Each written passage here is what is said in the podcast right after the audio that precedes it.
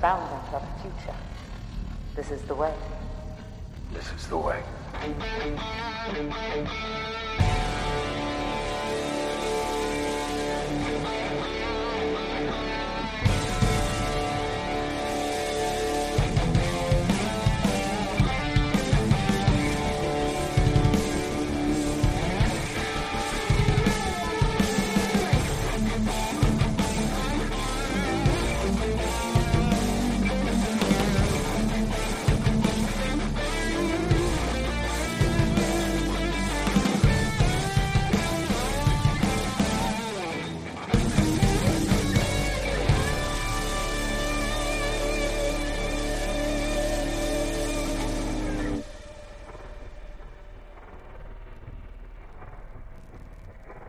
Hey everyone, welcome back to another episode of Empire Radio.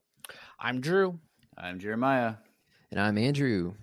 and wow, today was kind of crazy. Um, so we are here talking about Mandalorian season two, chapter thirteen, The Jedi, The, And- on Black Friday. on Black Friday, on Black Friday. the day bro. after Thanksgiving. And I don't know about you two, but I actually stayed up this time. Yeah, like Uh, your I comment saw on Discord that. was like two forty in the morning or something like that. yeah, I, so I, I was- didn't.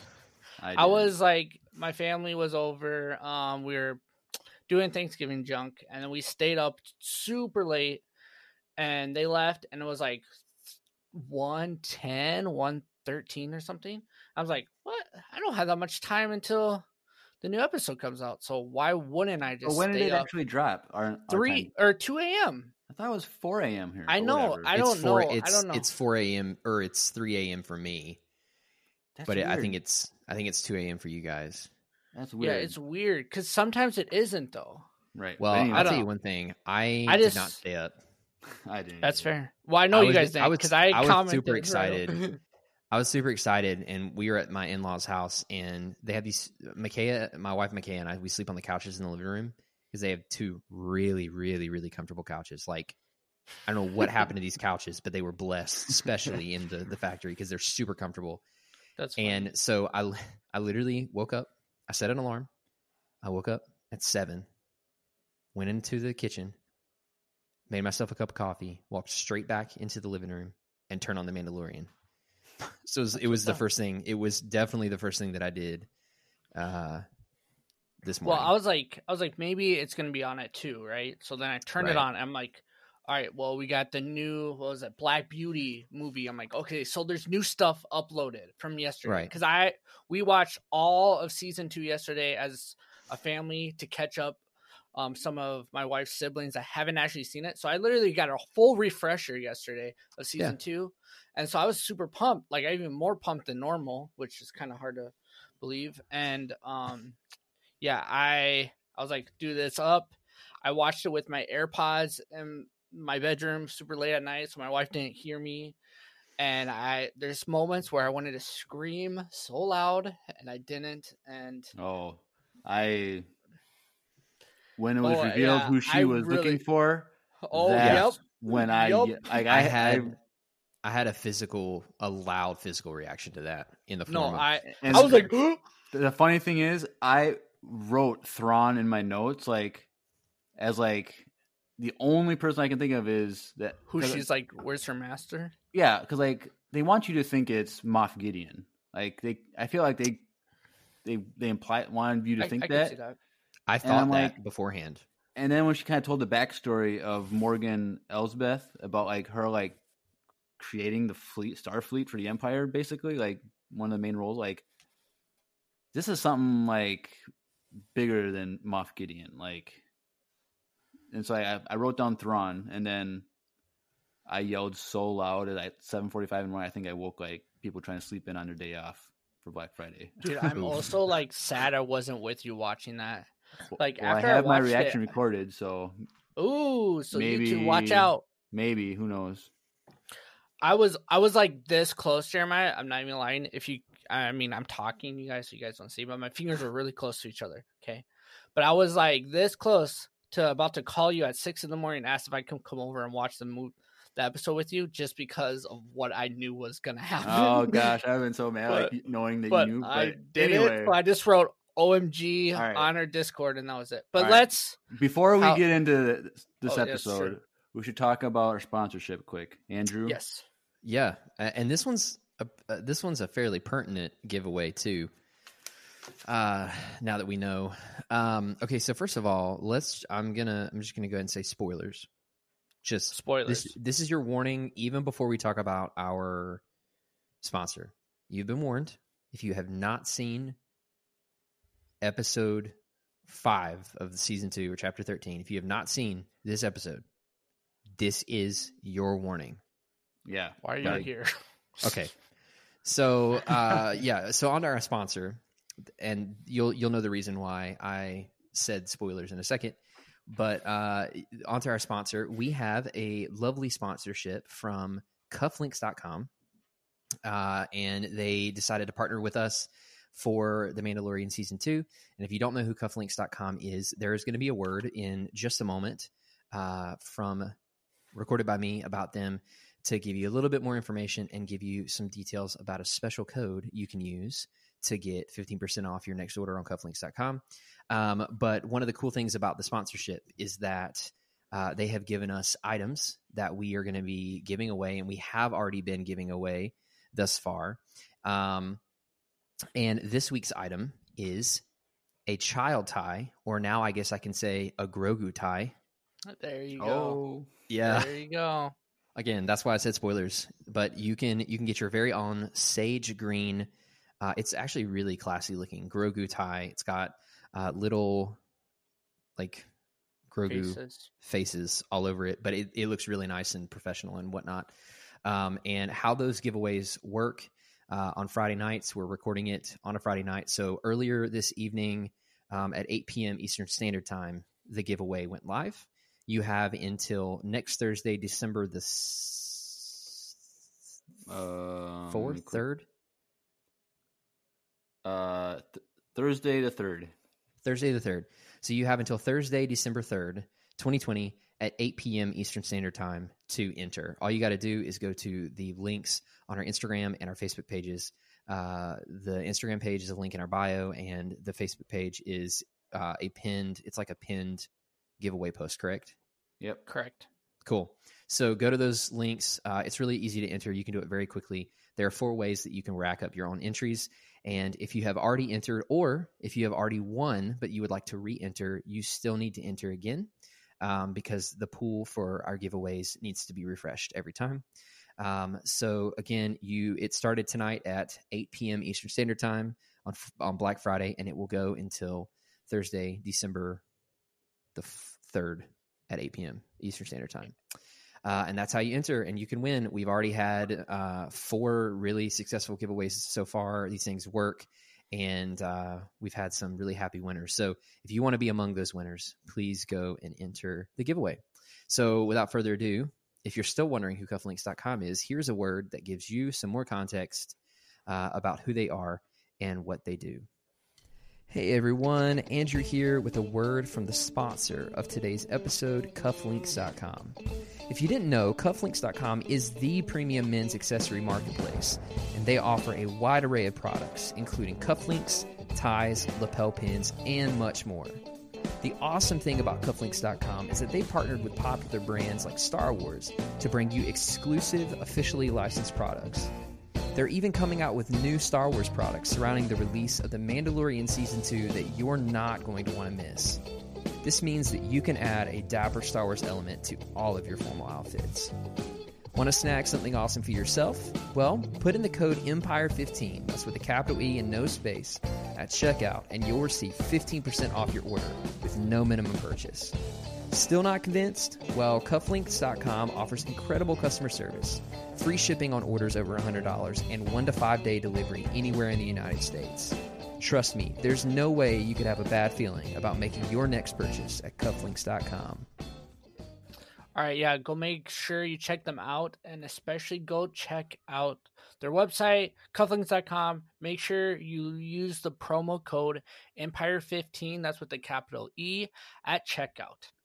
Now, I feel like we've gone over lots of stuff already and it's only been eight minutes into this. So I think we should just dive in scene by scene, us breaking down this episode. We're gonna try to make sure this doesn't go until three plus hours, but I, I, think don't it's. I, I think it's pretty obvious. Um, but do we want to give like a, a quick summary of our thoughts? Uh, don't we sure, always? I'll, I'll- yeah, Yeah. I'll let you guys go first. That's fair. Um, I'll go first. Or unless Andrew, do you want to go first? It doesn't matter. Drew, Alright, go, I'll first. Um, within the first five seconds of this, I was blown away. I didn't think it was gonna happen. It happened. Um, I'm gonna say overall, ten out of ten, best episode we have ever seen of anything so far. And Oh, I was so scared to ask you if you thought the first episode out. was better. I was the about to first rage quit if you episode i i love the first episode don't get me wrong Okay, like good. as standalone the first episode is a special place in my heart Okay, but just as much so, so this is just as special to my heart and like the more and more i get introduced to dave filoni as a writer as a a person like everything that dave filoni does like we have that hashtag hashtag give it to dave. Like Yeah. every like the more and more i interact with him as a viewer as in like clone wars rebels anything that he's been putting out is just mind-blowing and he's saving disney and it's just it's amazing. And i named my dog ahsoka and so for me like the more like ahsoka wasn't my favorite character but she's definitely high up there now and I, maybe this has a lot to do well, with she was in your she was in your top five. So she was she's in my top five but like she was number five, I think. So she did she move up a little? Uh, Spot or two, like, maybe? top- I think it goes. Yeah, she's like um, four. It's hard to say. Four. right okay, because- okay, that's fine. Yeah, I don't know, but I don't want to get into that. But like it, it the my dog. I love my dog. She literally kind of looks like Ahsoka. It's kind of weird. That's good. Um, but like the more and more, maybe it's Jeremiah's influence on me as a Star Wars fan. But Ahsoka is like, she's up there. It's really hard. So, and then there's another character that I don't want to spoil too much yet. That was name dropped, and that is my by far, besides Maul, like my favorite villain character. Um, and so that I'm like super pumped for what potential to come. Granted, we don't know if that's going to be this or something else. We'll talk about speculation in a little bit, but yeah, 10, 10 out of 10. Like it's, it's good. Andrew, Uh, I'm gonna try to keep mine short. So Sorry. I definitely this is my favorite episode. Yeah. I mean by by a pretty big long shot. Um the episode felt like they in a similar way to Bo Katan's reveal. Uh they it felt just like they they just sucker punch you like five seconds Yeah. in. Like that I, yeah, and- I was and- not expecting it. And to be fair, like I've talked to other people, uh, other Star Wars fans on Instagram today about this, and everyone's saying the same thing. Everyone has Mhm. said that they weren't expecting that to happen so quickly. Um, I think it did take me a little bit of time to get past the transition from animation to live action, right? Which is Yeah. which is under which is understandable. Right. but uh, like it didn't it didn't take long. I saw it twice today. Uh it didn't take long. And like there was a part of me that i think wanted to be really picky. And i i chose not to allow that to be the case because of the way i kind of ruined it for myself with the force awakens. Um and when i get past that i love it. Like i again it's my favorite episode so far. It was a masterpiece um everything from the cinematography to the the set design the the music oh gosh, was Mm. the I way that they threw multiple times yeah. because of music musical cues. yeah there there were a lot of motifs I was gonna floating say, in and out of this that i think were brilliant yeah. um Oh, I was just gonna say like the motif that almost sounded like uh Jedi. Like it had like a rendition of like maybe like uh Endor like celebration music kind of I feel like I missed Maybe that. I- Where it, it, at the end? it yeah it was like near the end oh, okay. and it kind of like he was playing like the flute of the Mandalorian song, but then it kind of had like a uh Endor celebration music kind of flow. And I could be wrong. There, there's something about that reminded me of Jedi, Yeah. and it was yeah. You're right, Andrew. It was it was so good. Uh, but yeah, this was for me a masterpiece of like what Star Wars could be and should be essentially. Mhm. And and I and, and keep in keeping things short, that's kind of the the end all like final thought is like we have we have now seen what Star Wars can be under Disney if the Yes. right people are involved. You know, and I had a really and and don't let me forget about this. I had a really interesting conversation with my, with my brother in law, who's also a Star Wars Star Wars fan, and he just recently binge watched because he had never seen The Mandalorian. He just recently binge watched like this last week all of season one and all the first four episodes of season two. Loved it, right? So we had an interesting conversation that I want to bring up later. So don't let me forget. Um, but He's yeah, the one I that didn't want to watch the Disney stuff, right? Am I right? Um, he's he's the one that he watched the Disney stuff, yeah, but like and he like was- appreciated them, but like wasn't a super big fan. Right. Um, and he's he's also been borrowing expanded universe novels from me, so he really likes that stuff. Um, but uh, yeah, I loved it. And in a nice transition here, my first thought when I got done with the episode, before anything else, was I wanted to know what Jeremiah thought, yeah, me too. and I was lit- very Like I was so happy. Like I can't I can't explain to you, Jeremiah, how much better this episode became when I got your initial response in Discord. yeah, Because. I thought I'm, tonight's I'm episode almost. I'm almost could in tear- I- potentially suck because I- of that. Yeah. Right now, you're just saying that. Like, I'm already starting to tear up just a little bit because of this episode. Oh gosh. Like, Damn. the more I think, of, the more that I think about this episode, the more I love it. Um, and I did okay. I just want to just get two tiny, tiny nitpicky things out of the way right now, and then we'll talk about all the amazing stuff. But I just want Yeah. two nitpicky things. Um, one we already talked about like months and months ago was the transition to a different voice of Ahsoka.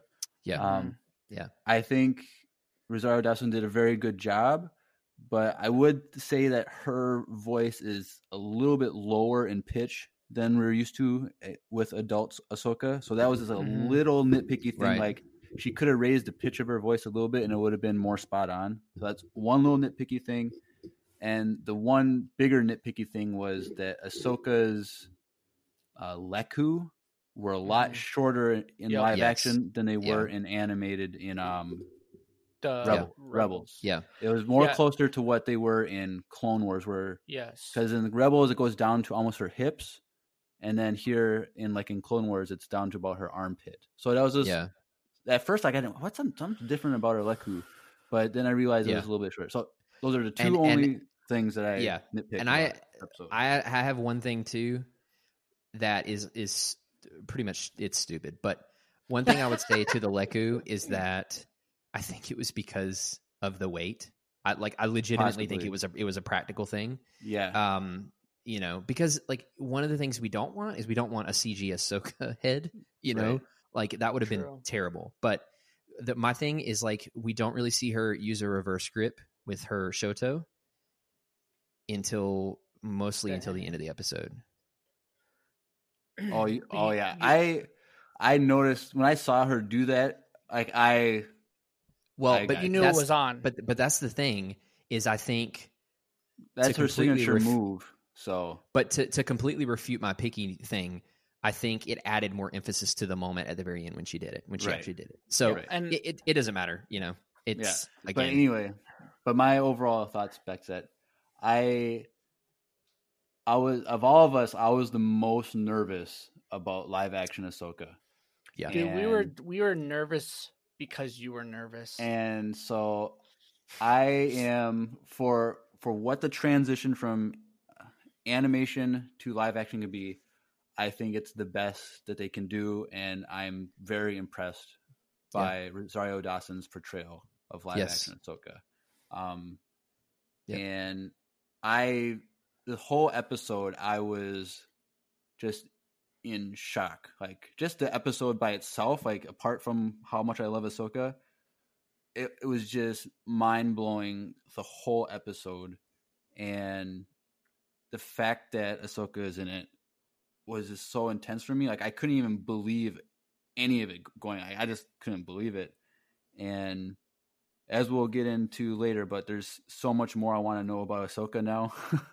Yeah. and about her who she how she sees herself which we'll get into um but yeah this is this is probably this is for sure probably the best episode of mandalorian and it might be the best star wars ever made yet i don't know yet if i want to go that far because Wow. because I you guys know I love my Clone Wars last four episodes of season seven. So Yeah, that's a pretty big deal for, to hear you say that. Well, So and also like you're a huge like Clone Wars animation fan for Star Wars, and for you to say a live action can potentially be better, yeah, like that, I'm, that I'm, kind of gives me chills. Like, I'm I don't still know. almost like almost teary eyed right now. So like I'm, we should Yeah. just jump into Let's get into it before Jeremiah cries. scene by scene. Unless we Um, want Jeremiah to cry, I guess. Well, is this being recorded? or- Uh, Yeah. okay, good. So I can cry and no one will ever know. Um, uh, no, I, I don't I don't want I don't want Jeremiah to cry right now. So let's let's let's dive into. All right. So when Bo Katan said to go to the forest planet of Corvus, I was thinking all kinds of green trees. Yeah, I was like thinking Endor, like a civilized Yeah. Endor. Yeah, yeah. And settled in- Endor. we go into this dark brown Yeah, night and I'm like, what is going on? What what is this place? And I'm like, and then like there's big giant gong getting hit, and then everyone's rushing around and flooding it. I'm like, and they're rushing out into the woods, and are like, I'm like, what is going on? Like, this isn't Ahsoka out there. Like, no, this is there's there's a conflict on this planet, and Ahsoka's gonna come to like help or something like that. Like intervene later on in the episode, and then Djarin's gonna like get thrown into this mess too.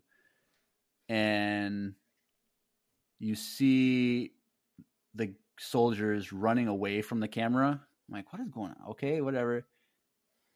And then I see the two lightsabers. I'm like, I I couldn't believe it. That I did not expect that reveal so fast, yeah, Mhm. And I was just shocked. Yep. And yeah, that whole scene of her just mowing everyone down yeah, was Yep. beautiful where she turn it on quick kill someone turn it off hide in the the fog Yep. in the dark in the shadows and i'm like ahsoka is like no joke yeah, for sure. Yeah, I I wasn't I mean, I said this before, I was not I was not expecting that at all. Um but i the interesting thing, it, did you read the description of the episode before you jumped in?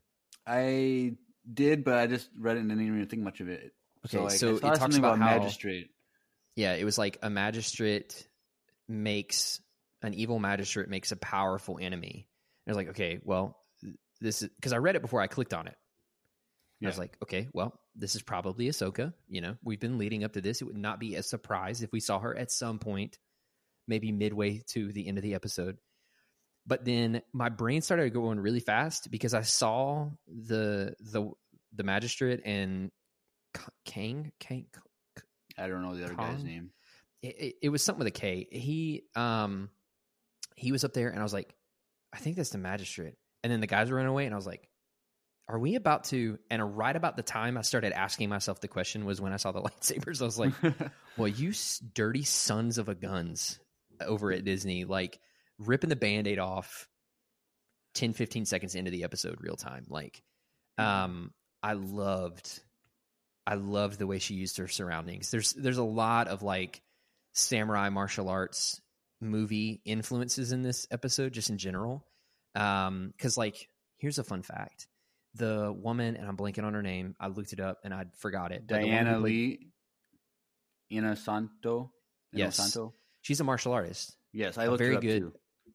Uh, yeah, Well, she's a very good martial artist, and her father Okay. was Bruce Lee's training partner.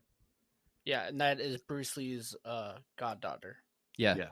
Which makes a lot of sense, you know, but um yeah, seeing seeing her use her surroundings and pick them off one by one in such a smart way was incredible. I mean, the choreography was great. The way she used her lightsabers was incredible. The way she used the force was great. Um and it and it and it was sh- I mean, but it was shocking. There was a shock factor to it too. It's like my wife d- didn't even know what to think of the episode like 15 minutes after we watched it because it was Right. because like there was no build up. It was just boom right just in your face and she's so yeah. and she's there and she's like flicking stuff with the force to redirect them, misdirect them, and then she's like cutting people down, and then she you, she's like, uh, "You'll give me the information that I want, and you have one day." And I was like, "Well, that was a freaking whirlwind whiplash experience if I've ever Yeah. if I've ever had one." But it was great. I mean, it was it was everything.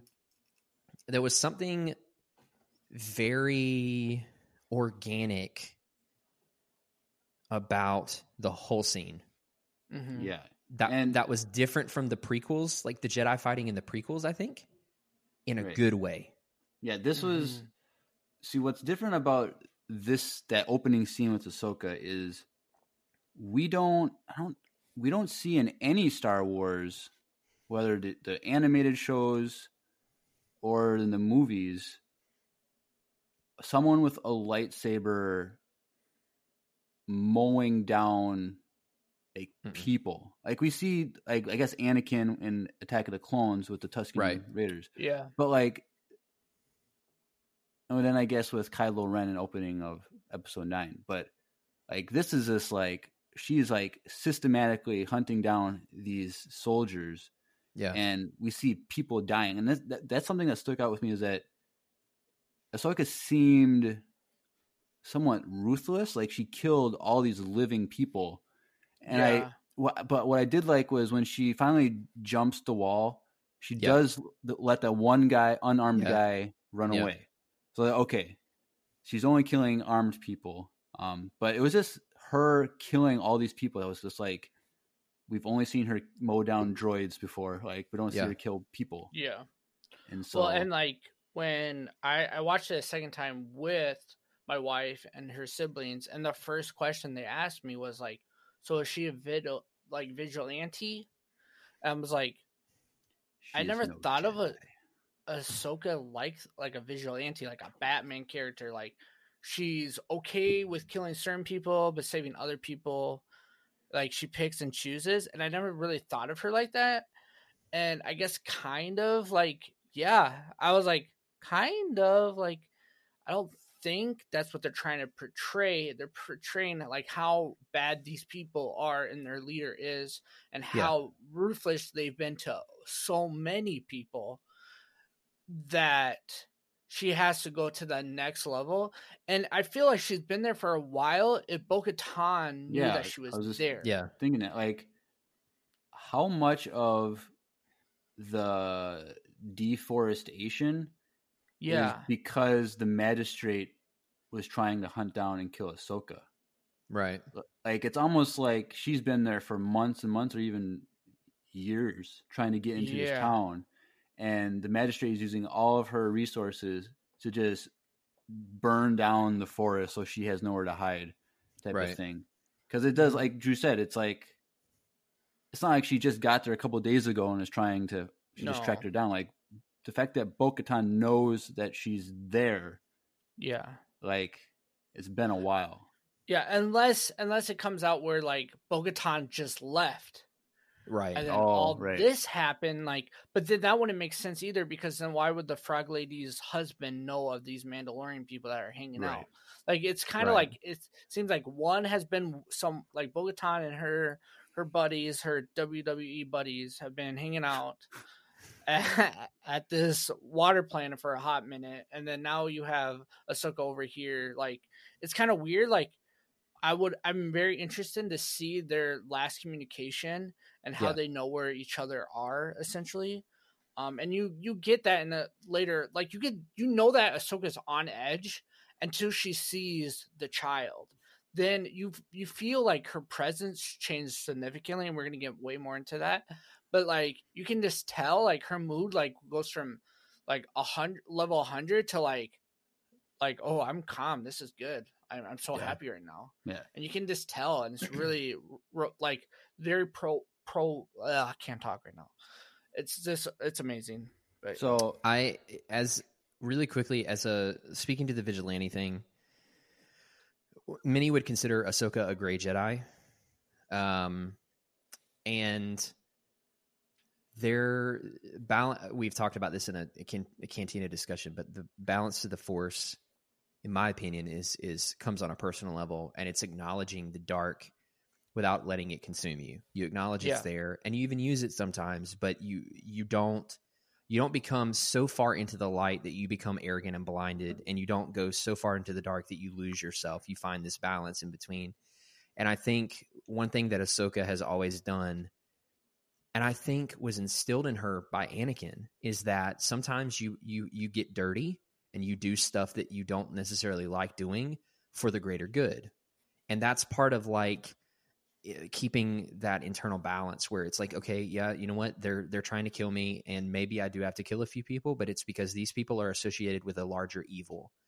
And to make sure that i save innocent lives i have to do that. And so um it, you know. but it, we'll talk about it later. But your kind of view on that might be off because she doesn't want to train uh, Grogu because of the potential of evil, well, and so I mean we we can get into that later, Yeah, but I right. kind of have like a kind of counter to that as well. um, Um, But anyway, just quick in that opening scene, did you guys? And then we hear it throughout the episode, the owl. Yeah. yeah, well we saw Yep. it. So we saw the owl later on, and I'm like, I saw a owl, but it was very different than the animated. it was very owls. dark it, It was, was dark, dark colored yeah But like it was more like it was taller. Yep. And, and then in the animated shows, it's more round, and so it kind of threw me a little bit. And then I kind of stopped and paused and looked at. it. I'm like, all right, it's probably the tail is a skinny tail, so it is Yeah, Morai, which is the daughter manifested as an owl. Mhm. right And so that was just a cool Easter egg nugget And then- throughout the episode.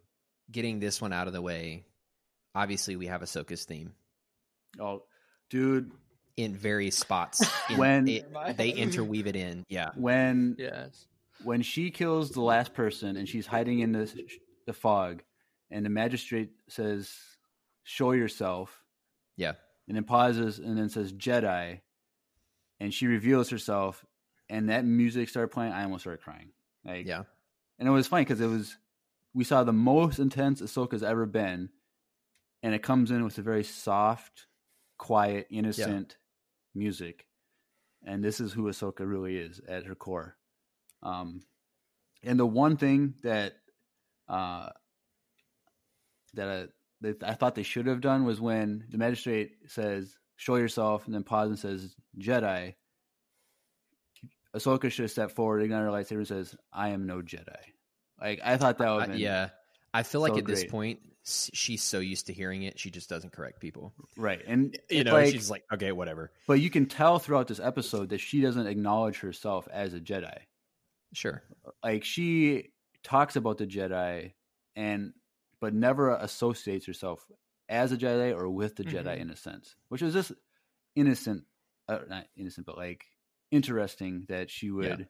She she was careful not to step on any toes with semantics, I guess you could say. sure Um, but in that scene when she talks to the magistrate, she says that she's seeking some knowledge from the magistrate. And I'm like, what is this knowledge? What is I gotta know what this is? And she's like, I'm gonna give you one day yeah to whatever.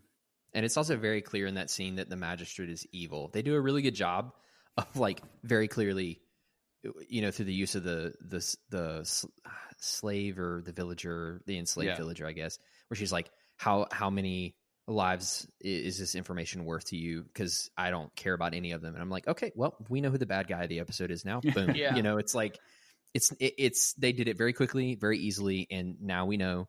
Okay, we have the good side, who obviously is Ahsoka, but then we have we have the the bad side, and I I just Mhm. really like the way they did that. They did that quickly. There was no explanation, you know, extra explanation necessary. It was just boom. Here's your good. Here's your bad. Let's go. You know. Yep. And so then after this, it goes to uh, Din Djarin and the child, and the child wants to get the little ball again from the little uh, shifting The knob handle. knob handle, whatever, and he uses the force not to just pull it, but to twist it Twist it. which was really cool. And uh, when they leave the ship, Mando sees that he did that. It's like, You're not supposed to. I told you to leave it, but and he puts it in his pocket. And so I knew that was going to come into play as later in the episode when it was ha- with the rock. I was like, he's going to reach for the, the little Yeah. Yeah. As Yeah. soon yeah, yeah. as as soon as he threw the rock and he realized that there's something else like later Yeah. on, I knew right away it was gonna be that thing that it was purpose, which was really cool. I Yeah. liked it. So he gets to the town and they let him in because they see him as a mercenary, like a bounty hunter, and they could use him as hire. So he gets in the town and everyone in the of the people in the town they just start like leaving the streets when he gets in, and he tries to talk to one guy with some kids, and he's like, "You shouldn't talk to me." He's like, "Go, blah blah blah," and then like two guards come and take him to the magistrate because she wants to see him, and she's like, "Yeah, I'm having trouble with a Jedi, and I I was need like, you." wow, that's convenient timing for her. I Yeah. know. Well, if if if it's been months possibly that she's been dealing with like That's true. Yeah. like this is her like she- the guards probably radioed in like there's a Mandalorian out here, and so Well, she uh, she even brings up the whole yeah. conflict like this is your ancient enemy like this is the will of the force basically that you're here to fight the Jedi, and so well, and and you know by like when she sh- reveals that she has Beskar, like she understands that like he has this metal on him that a lightsaber cannot cut swipe through. So like she when she heard that he was here, like he was like she was like yes, heck yeah, like this guy can p- potentially do it because he has the technology to survive this. Now, really cool. I I don't ever remember them saying before this episode that you a lightsaber couldn't cut through Beskar. So Um, what I what my th- knew before was that it could deflect a lightsaber, Yeah. but like if you were like to do like a straight on like stab, if you slowly it- stab it- through, it will it would eventually go through. Sure. And so like when Ahsoka does fight Mando briefly, like it was very interesting when how he was holding her two sabers back with her his forearms. Like Yeah. I assumed that something like that would Go through. eventually go through or And something. maybe it's because it's pure Beskar and Right. not eh, you know maybe maybe there's a possibility that some armor is is a mixture of like i- if they don't if they don't have full Beskar available maybe it's Yeah, just you like know. the magistrate even says, like this staff is Is pure pure. Beskar. Like she wanted to make Yeah. that known, Yeah. and you know that comes into play at the end when she fights Ahsoka. Like it's resi- very resistant to the, the lightsaber. So, yeah. um, which Which, which like- further made it further deepened the whole you know the Mandalorians pretty much crafted their armor and their weapons to combat Jedi Yeah. whole deal like it just made it uh, just even more believable and and more rooted in the Star Wars universe for me because I was like oh well this makes total sense because she just tried to cut him and he blocked it with his gauntlets you know Yeah. and like as like a deep fan like we know this but as a viewer you don't really understand that. Like you understand like the mandalorians fought like legend like jedi like it's it's been written in huron's past or whatever she like the the armorer said. Like and so we understood this as a viewer for the mandalorian but we didn't understand the like significance of Beskar and like how severe it is. And we keep getting reminded at like episode after episode like this Beskar is one very valuable the most valuable metal in all the galaxy two now we understand 100% like if you're a jedi you can't just like mow people down because if they're wearing Beskar it's not going to work and so it just shows even more. It adds more value to him and how much of us like he sticks out like a sore thumb so much when he goes anywhere, and it's really interesting the w- way that Jon Favreau and Dave Filoni are like writing this story and writing this Yeah. character, and I I Yeah. love it. It's it's sweet. Yeah, For sure. So, um, so the deal is that if he can kill Ahsoka, he will get this staff, Yeah. which was because we haven't. I don't think we've seen that weapon at all yet. This the is a a spear. staff from the uh, so like we've seen, which I was just thinking about. We see Ahsoka with a metal staff at the end of Rebels, which I think it has like a ring on the top of it or something. It does, yeah. and it's like I don't. I Oh. was like, oh, is I was thinking now, like, is that somewhat related? Like, does she have like a Mandalorian staff or something That's like that? Gandalf staff. Because if she's been in contact with Bo Katan, I don't I don't think I think it's more of a coincidence than them being related okay, because I I, I- I feel like a a hundred percent pure Beskar staff is very difficult to come by. well, yeah. know? But it's just like, like even then, like, what is that staff that Ahsoka has in at the end of Rebels? Like, Oh, and why would you even like, have it? What's that timeline? Yeah, And that's that's other things that we need to consider, and we'll talk about in a little bit. But yeah. it's very interesting what timeline we are in, and Yeah. yeah, So right after this, we go. We we follow Mando out in the wilderness, out in the burned forest, tracking Ahsoka. And he's like, "Well, we're at the coordinates of where she's supposed to be, or whatever." Yep. And he hears something, and he realizes, "Oh, it's just one of those weird four-legged." I Weird appreciated those. Yeah, like I I don't know what they were, but it was I it was liked the nice extra touch of like this could just be a forest, but because they're in the background, just kind of throughout. yeah. It, it, it I don't know. It just made it. it, it adds life to it. It Yeah, adds yeah. life to the wilderness. and Mando's like false alarm, like it was just the monsters. LOL. And then Ahsoka does her classic "come from the sky" with two lightsabers down on him, and Yeah. they do a he just he's just deflecting with his his forearms, and um, use then he uses his flamethrower to burn her cloak, Mhm. and she like does like a little like twirl spin acrobatic thing out of that. And as she's about to attack next, he's like Ahsoka Tano, and she stops. Well, you missed the, oh the yeah, you missed. the yeah. rope, Oh she- yeah, tied him What- up, and then she smiled and jumped over the tree. I mean, all of it was Like it was expertly smooth. choreographed. Yeah, yeah. was oh, so it was sexy. it was Yeah. great. Yeah. that's just like smart fighting there, like where she's aware of her surroundings and Now, this again, I didn't catch it because I was in shock until the second time.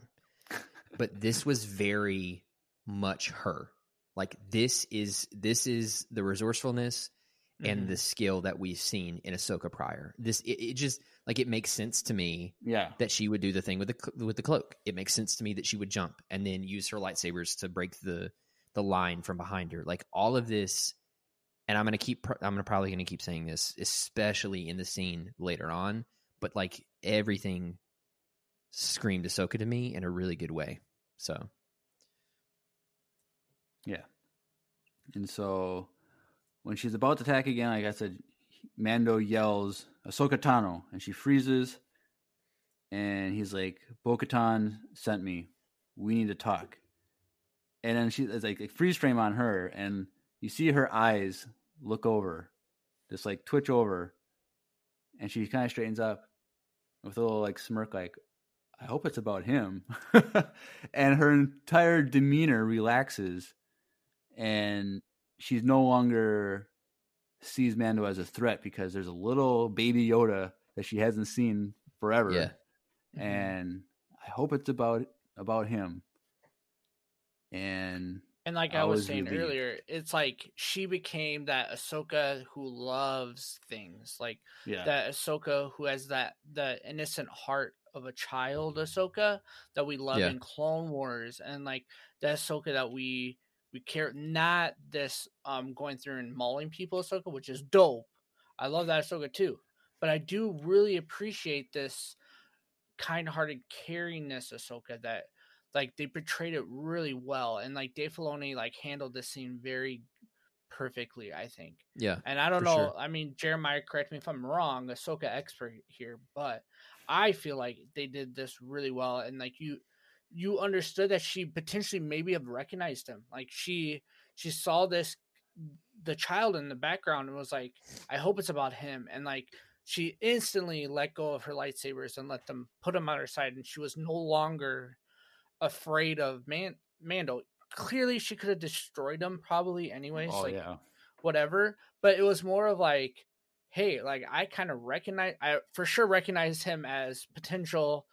Like he looks like Yoda, but maybe like they train together as younglings. Technically, he's technically older than her, so I don't know how that works. But it was just really cool, and like you, I loved it. I love that transition from like super intense to super like from zero to a hundred. Like she was at a hundred, she went back down to zero, and she was that Ahsoka that we we know and love. the the thing I don't think it's necessarily like two separate Ahsokas per se, like the super intense, like deadly one versus the more familiar one. I think what they did was they did a great job of portraying an Ahsoka that has been really hurt and been on the run and had to fight for herself, who has also retained the best parts of Well, herself too. yeah, yeah. you know what. I'm saying? That's that's what I was I was trying to say. I oh, guess. Oh, sure, sure. Like it's more like, like- you know that she's struggling. She's like really like she wants to save these people group, and she's having a hard time, and she's Yeah. struggling, and she potentially been hiding in these woods for a long time. And then you get like all re- a sigh of relief almost, and you feel that with her in this one little scene, and it's so quick. And like Yeah. I don't know if every like a casual fan will catch that, but as a Star Wars viewer, like diehard Star Yeah. Wars fan that I am, I understood that right away. Like I understood that she was relieved. uh, I guess. Like Yeah. almost something came off of her, and it was really cool. Sure. Yep.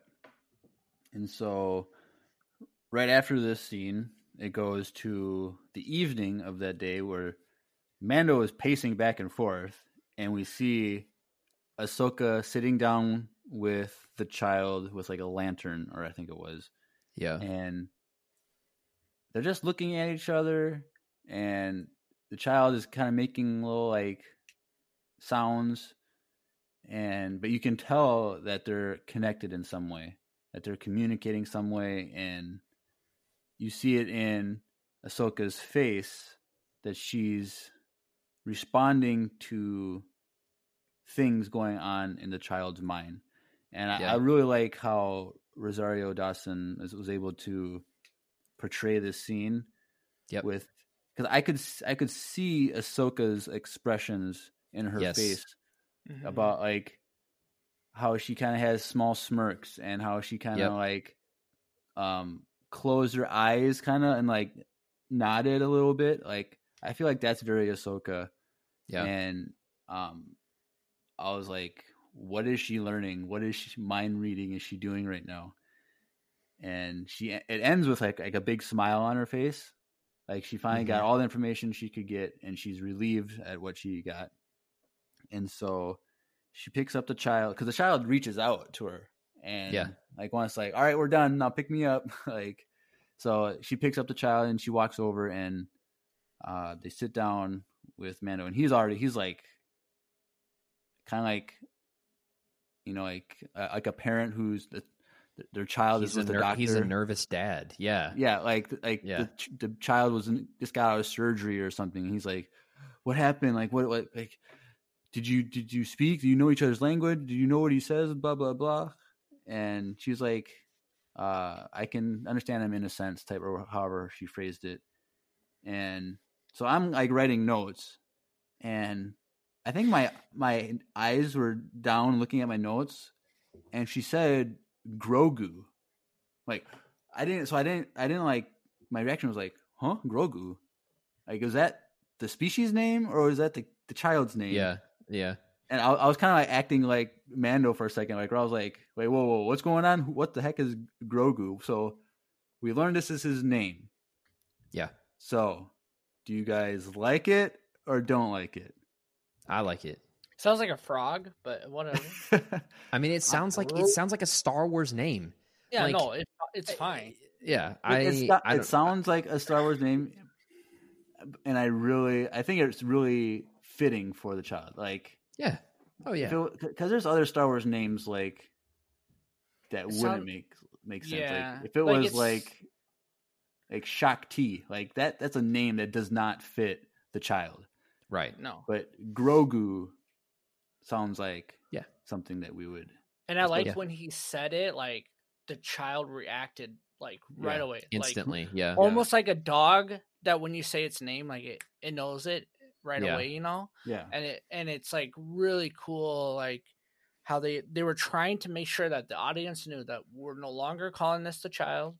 You can stop calling it Baby Yoda because it's not the same as a casual Even though the internet will not do that. But as a casual viewer who doesn't understand that this is after Yoda has died, now you know that this is not the actual baby Yoda. So stop saying that. And I feel like it's almost like kind of like uh Jon Favreau and Dave Filoni, like how can we fix this problem?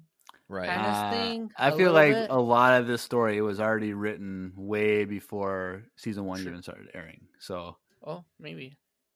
I- because I'm- even the thing okay with that. the even the thing with the the little silver ball, like that's from oh yeah, yeah, that is the from second that is from episode? season one. Yeah, season one. so chapter two or whatever. So like or so, chapter yeah. three. So like even then they no, already chapter knew. two.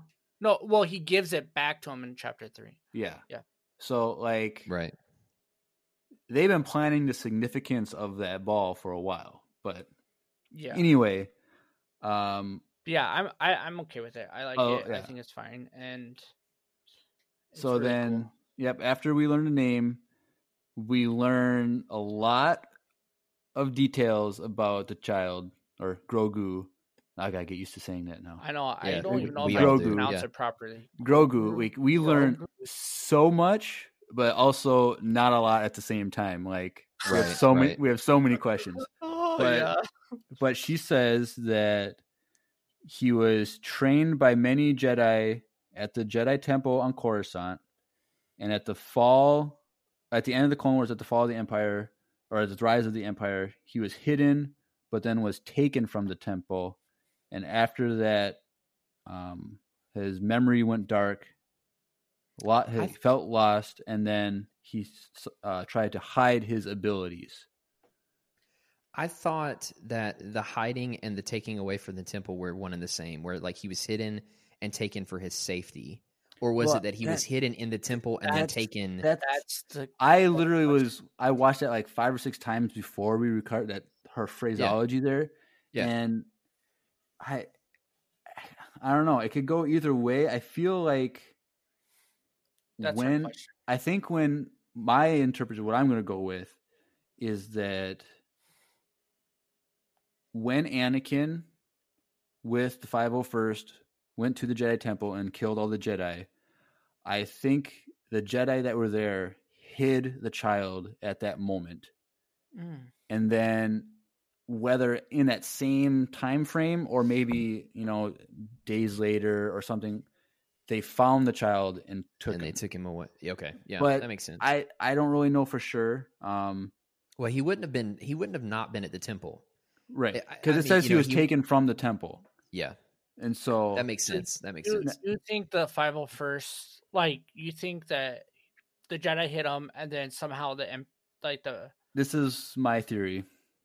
I think that in the next episode, or or whatever episode it happens, when he is at that Jedi temple and the child is meditating on a thing, I think we're going to see a flashback, and Dude, I heck yes. I would not doubt if we see a flashback to Order sixty six in the Jedi temple. That would be incredible. and I'm oh. really hoping Hayden Christensen is the one that takes him. Oh. That's what I want. Wait a second. Hold on. Hold on. Whoa, whoa, whoa, whoa, whoa. There has been room. Oh my! How would how would that work? I think like goes back and grabs him? goes back and I because if if Or he's if taken if he's hidden in the temple during Order sixty six and Right. during that there's not a delay of time, but like in that same time frame before Anakin leaves, he f- finds a Oh. child in a hidden spot somewhere because he can sense the a being somewhere in a room or whatever in a hidden spot. And it would be very interesting if like we get like a flashback of that because I feel like we will see a flashback of of his Yeah. backstory, I and mean, it if it takes place during. Order sixty six, like they have to put Hayden Christensen in there. that'll Like even even if it's not him finding the child, like having him Right. from the child's perspective, like looking between like two like slots in a door or something like that. Like, Sure, you or see- like hiding as you can hear little kids dying. oh, Oh no! Okay. no. No. he no. he could have been up in that room with the ki- Drew. other younglings. Drew. No one wants to see the younglings die. I No want to see one the wants to younglings see- die. No. I do. I oh do. my gosh, that's terrible. I don't. I'm just saying, like, I mean, because technically, like, he's not, he's not a youngling, right? Well, Yeah, that's to be debated. it's it's uh, from a certain point of view, but Because he's been Right. training with the Jedi since he was. so okay. Very young. But it, hold on. Let's pause. Pause here. Let's get back to the the walkthrough before we get in. Yeah, before we get into this.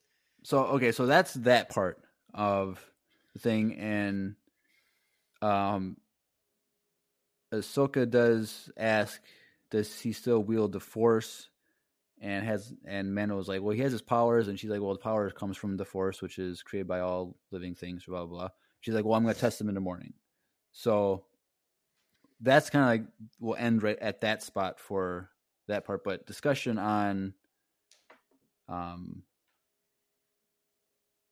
the from like the timeline aspect of this because I Uh-huh. was because I was thinking earlier, like before like a couple few days this past week that I was trying to figure out Ahsoka's um, entrance into the Jedi Order in comparison to Anakin's, and if I did my math right, Ahsoka went into the Jedi Order a year before Anakin did, based on her age when she was I think it was three or four, and she's like five years younger than Anakin.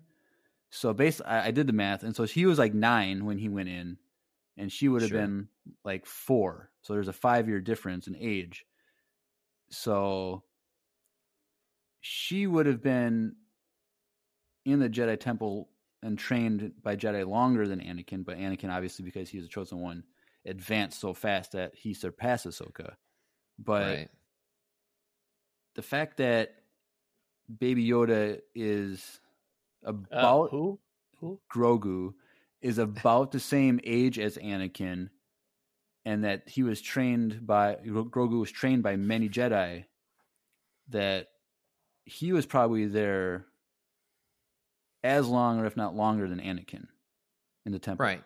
Yeah. Well, and and the and the th- I want to make clear that like the the trained by many masters comment that just happened naturally as young well, as a because youngling. they all they all were right. Like they that's not- rotated they through all different do. masters.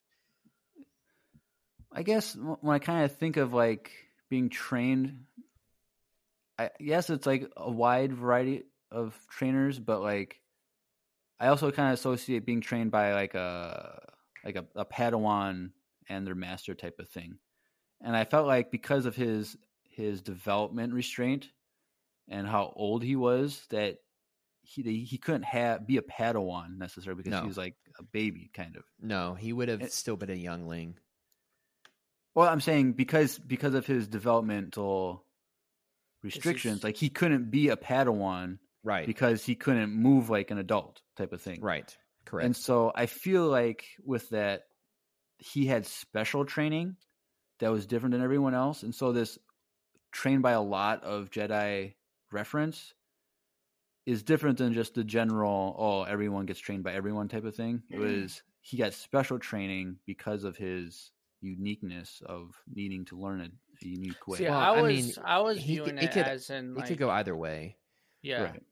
because they could just keep him in the as- classes longer. Yeah, you know. because as a youngling, you are like in a class and you don't have like a, a Zach like master over you yet. He wasn't a super senior. He was a super kindergartner. yeah, Yeah. like yeah, it's more of like you know, like you when Obi Wan goes and talks to o- uh, Obi or Yoda, Yoda with the kids. Yeah. and then there's all the kids, and then they talk. It's like kind of like that. Like Mhm. they all are when they're that young, they do see multiple Jedi's, and that's the way I was viewing it. Is Yeah. more of like that, not. And she's just trying to say like, hey. Mando, there's a lot of Jedi. There were at one point a lot of Jedi's, and he already has been trained by lots of Jedi, and he's Well- shutting his brain down because, or he's disconnecting from the Force because he doesn't want to be found. Because I will these tell Jedis you- were getting hunted. That it, it is confirmed. Like if you read the Master and Apprentice novel, it it talks about um, the selection process for, and this is canon selection process for Padawans and their masters, Mm-hmm. and it talks about, and then in Jedi Count Dooku Jedi Lost, it actually talks about Yoda selecting Dooku as his Padawan. You know. And how it is, it is very like you said, Drew. There are classes, and they you're just a you're just a youngling mm-hmm. until like until you you get chosen as a Padawan, and sometimes like sometimes Padawan like, younglings don't get chosen for multiple years. They can be a part of the the choosing process, but they might not get chosen, and you know until the until the right master comes along, and so like they they would be learning saber skills from someone, and then learning like force you know like working with animals with someone else and you know like it, it it's kind of like hogwarts in a sense you know kind of like that vibe you know where you're, you're in a class and you move Well, and and like what perfection. Jeremiah was saying, like, yeah, probably Jeremiah. Like he didn't get chosen by a certain Jedi Master because he was because he was he he's was taking too long. he's taking way too long. he has he has to be in kindergarten for like 300 years before. he yeah, can- exactly. but And But that does yeah. be- beg the question like how powerful was he before he kind of muted. hid his ability and kind of forgotten his ability like i wonder if when he goes to the jedi temple if like it's the force It opens up. awakens in a sense within him Oh. where like it's it creates a Well, i will get into this later but if there was going to be any place that that was going to happen it will be on tython Correct. I I, I Yep. feel like there would be an he's going to have an awakening where he's going to be more of a sidekick. Like he'll, it'll turn out to be a sidekick to Mando where they can Is work he together. like grow? Is he gonna grow? Like he Grow like- i just- no i really hope not that he would gets be a weird. cane all of a sudden. nah He he summons like kyber crystals out of the temple and like Has is a able to, like, lightsaber, gets has, gets to make a lightsaber. But anyway, a purple one. stop Oh, and I, that brings yeah, forget it. I have another Nope, theory, but no, that yep, anyway. Okay. Yep, yep. Okay, yep, yep. so uh Ahsoka, so we learned about all this stuff about Grogu, and Ahsoka says, "Well, we'll talk about it in the morning." Yeah. And what do a lot of people like to do first thing in the morning when they wake up, Andrew? You dirty son of a gun. Did I steal what you were gonna do? Uh, No, I just I hate how simultaneously good and cheesy that segue was. That was like, not it's pain- cheesy at it's all. That painful, was- but at the same time, it was really well done. You know what? It probably wouldn't be as cheesy and as painful if you just let it happen and stop yeah, catching it. Okay, You, You know li- what? As a listener, you personally- guys already know what's happening. But hey Drew, I feel listen, like we always build Drew. up these sweet sideways, and then you just shut them down. Because they're like dad jokes. It. This is the daddest the- of podcasts I've ever. What? so what- None of us are None of us fathers. to no, to humans, yes. To pets. That's fair. We have I pets, have. but I don't have a pet. I'm. You had a snake for a long time, though, Jeremiah. I wait. did. What? I had Yeah, a pet he's- snake for Okay, like I didn't- 18 I years. didn't know. I didn't know. and then that, when I had to move into an apartment, they wouldn't let it, so I had to like give it away to like the Oh. Herpetology Society of Minnesota. Drew brought me. I did. I have Wow. a picture of him with his last snake. Yeah, he was the last person to see my pet snake before I gave him And up. I was one of the first people too. That is true because Holy when I got my golden my, my golden birthday, the Mhm. day before my golden birthday was, or two days before my golden birthday, September tenth, two thousand one. The next Mhm. day was 9-11, and then it was my Oh, golden gosh. birthday on the twelfth. oh So, like, gosh, All of that is seared in my mind, and at the Yep. same time, that's when Drew and his brothers were able to meet my snake. Anyway, this, coffee. This went to a place that I never expected it. See, see, don't jump the gun. You never know Hey. what could happen. Everyone that's listening to this right now, you and I just found all of that out at, simultaneously. I did not know any that, any of that. So, anyways, yes, the first thing I like to personally, honestly, I'm being 100 percent real. The first thing I like to do in the mornings is just make coffee, and uh, it just so happens that the second sponsor for today's episode, Wesley Andrews Coffee and Tea, makes well, I, should, I guess I should say roasts some fantastic coffee. And uh, without further ado, let's just go ahead and listen to a word from that sponsor, Wesley Andrews Coffee and Tea. Hey everyone, Andrew here. I'm pleased to tell you that the sponsor for today's episode is Wesley Andrews Coffee and Tea. If you don't know anything about Wesley Andrews, you definitely should. They're an award winning coffee roaster and shop in Minneapolis, Minnesota, and they make fantastic coffee.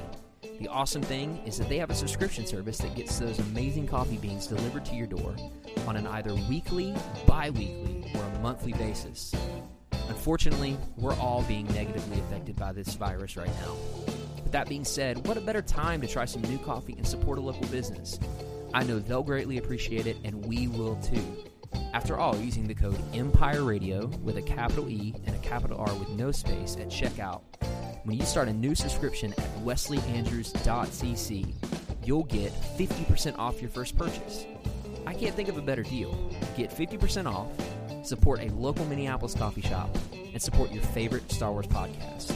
In the words of Emperor Palpatine, do it.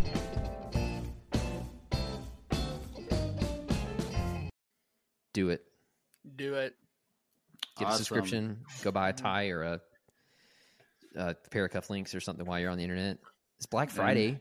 and It coffee. is. Everybody's Yeah. buying stuff today, except for me. Yeah. So Yeah, except for me. And and like a snake, we're gonna sliver back into okay, the, all right. Um, um, all right. So it's, it's morning, and the last yes.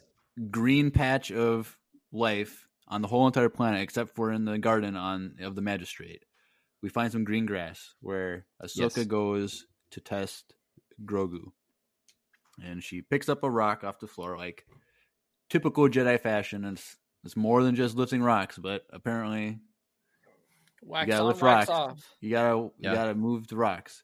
So she picks up a rock the size of like a quarter Pebble. or pebble, plum, whatever, and you know she moves it to the child, and the child catches it, and she's like, "All right, send it back to me." Like, and the kid's like has no like doesn't know what to do. Like he just kind of whatever, and this drops it, and that was kind of very I wanna- anticlimactic for me when I was. I want to make a note that I empathized so much with Din Djarin's impatience. Yep. yeah, Like you could tell he was super impatient, and I was the whole time. I was like, "Just do it, dude. Grogu, just do it, man. Come on, Hurry up, dude. Grogu, quit, quit being stubborn, bro. Just do it." Like I was right there with Din Djarin Yeah. the whole time. yeah. It's and I- like Uh, it's it's like when like you see something crazy that just happened, and like like you tell people and they don't believe. Like, no, really. He, No, like, no, it- I it saw this, blah Yeah, blah, yeah, and like Yeah, and yeah, like yeah. then like he lifted a giant Mudhorn and saved my life. Like Yeah. he can lift Yeah. this rock. Like it's not that hard. That's like believe me. And so that was this very a sad moment. Like dang it. Like does this what does this mean? What is this? So how is Ahsoka going to interpret this? Because she knows that it's been trained and has ability, but he has hidden his ability. So um Um, sorry.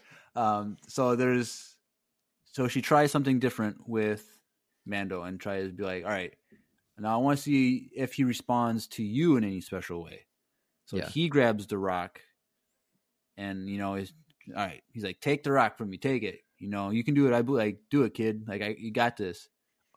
Oh wait, wait, wait, wait, wait. Before that, before that, when Ahsoka hands off the rock, like his the kid, he refers to the, the child as the kid. Hey, all right, kid. Like, Yeah. and she she kind of walks behind him and says, "Grogu," like Yeah. say no, call him Grogu, and like the smirk that she had on her face, it reminded me of her nickname Snips Yeah. where it's like she makes those little like snarky remarks, like sarcastic remarks that piss off Anakin all the time. But like she did there, I'm like, that's Ahsoka. Like that's her typical snippy self. And I'm like, ah, that's Yeah. cool.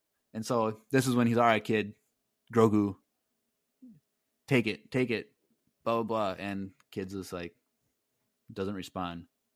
And Ahsoka's like, all right, I need you to try and connect with him. And he's like, thinking, thinking. I'm like, he's gonna grab the Yeah. ball. Yeah. Like this is it. Yeah. I knew. I knew he would. This is gonna be their moment. And you see him reach in, and the kid brightens up, and he force pulls that thing quick. It didn't just Yeah, he float does. through there. It was like, that's my toy. like he just yeah. and Din Djarin is ecstatic.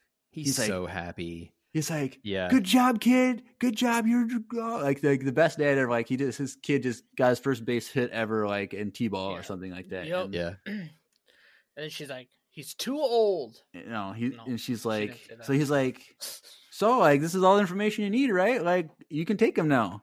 And she's like, I'm not going to train a child. And he's like, why? He's and too she's- old. he has the an attachment to you, and I, I've seen what this attachment can do to a fully trained Jedi Knight, Yeah. and this opened up a lot of questions because the attachment thing I feel like was a flaw. Like their teaching on the attachment was a flaw of the Jedi, and I I would have thought that Ahsoka would not use that against someone training in the with the Force because I feel like she's over that dogmatic idea, and so that was like weird for me. And then Okay. I- I don't think it's as weird if she has more contact context as to what actually happened. Because we see, okay, so one, we know that there is a recognition of who Vader is in Twilight of Mhm. the Apprentice, right? Mhm. We know that. We know that there's a moment where she's like, I'm not going to leave you again. You know, Mhm. Mhm. there's so she knows what happens. If she were to learn more how it happened, and she were to piece together that Padme was a massive part of that fall, I think it would make sense. I don't know. I feel because Ahsoka would have to know for her to make that claim that the attachment is such a threat, and she's referring to Anakin. That like she has to have learned new information. Like she knows more than we think she knows about the details of that, though. Yeah, Yeah. So, that's what like, I'm saying. Yeah, Well, but I'm saying so. Like, one, how exactly did she learn all that? Like, did she learn that in the Jedi Temple on Lothal when she connects with Anakin, and he's like, "Where were you when I needed you?" And she's in tears and maybe. stuff like that. Like, did things get pieced together there? Um, because it, it was very weird. Like, how did she know how deadly an attachment could be without knowing the details? And it begs, I like, how much, how much does she know? Like, like during the Clone Wars, did she know that Anakin and Padme were romantically involved? Probably. Because, like, I mean, it seems like we we would think that, but it's never clearly stated. And we know Obi Wan has his suspicions because we see that in Bad Batch arc. Um, but well, know, there's was- a there's a deleted scene I can't believe I didn't think about this, but I'm pretty sure there's a deleted scene for Revenge of the Sith where Obi Wan and Padme are talking. In that, where he's like, "Anakin's the father, isn't he?" You know, like that whole scene where Well, he's not- like, oh yeah, go ahead. Sorry. where he's like, I pretended not to know, or I pretended not to know.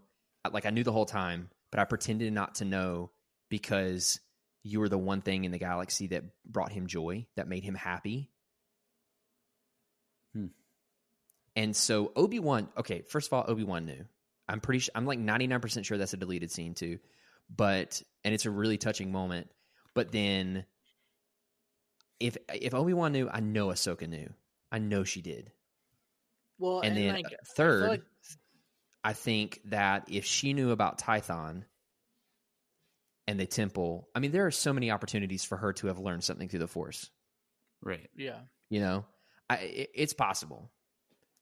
Well, and I feel like Obi Wan knew because Obi Wan also had feelings towards someone else, Yeah, um, like a love interest. So, like, I feel like he he could see the struggle that Anakin was having, um, because it's the same struggle that he had to deal with at one point, and clearly, and I just feel like I don't know. It's I don't think they hide it that well.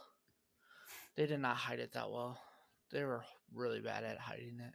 they they were terrible. It was like it was like the two kids on like a youth group trip that you know Yeah. are making out in the corner, but then they Mhm. try to deny it, and you're like, really? Yeah, was Where have you them, guys been? yeah. Where have you guys been for the past fifteen minutes? Huh? That didn't make What? any sense. You know. Yep. Um, but anyway, so it was just like I said earlier. Like I was just surprised that Ahsoka used that attachment teaching from the Jedi when she's not a Jedi. Um, and yeah, that's like, and the thing is that attachment teaching is what is what was was his was Anakin's downfall, but that's because it was him going against a rule in in secret that caused that to fall. But if it was not a rule and there was teaching him on how to maintain that, it could have been a better outcome. And, And again, it's this concept of balance and not going too far.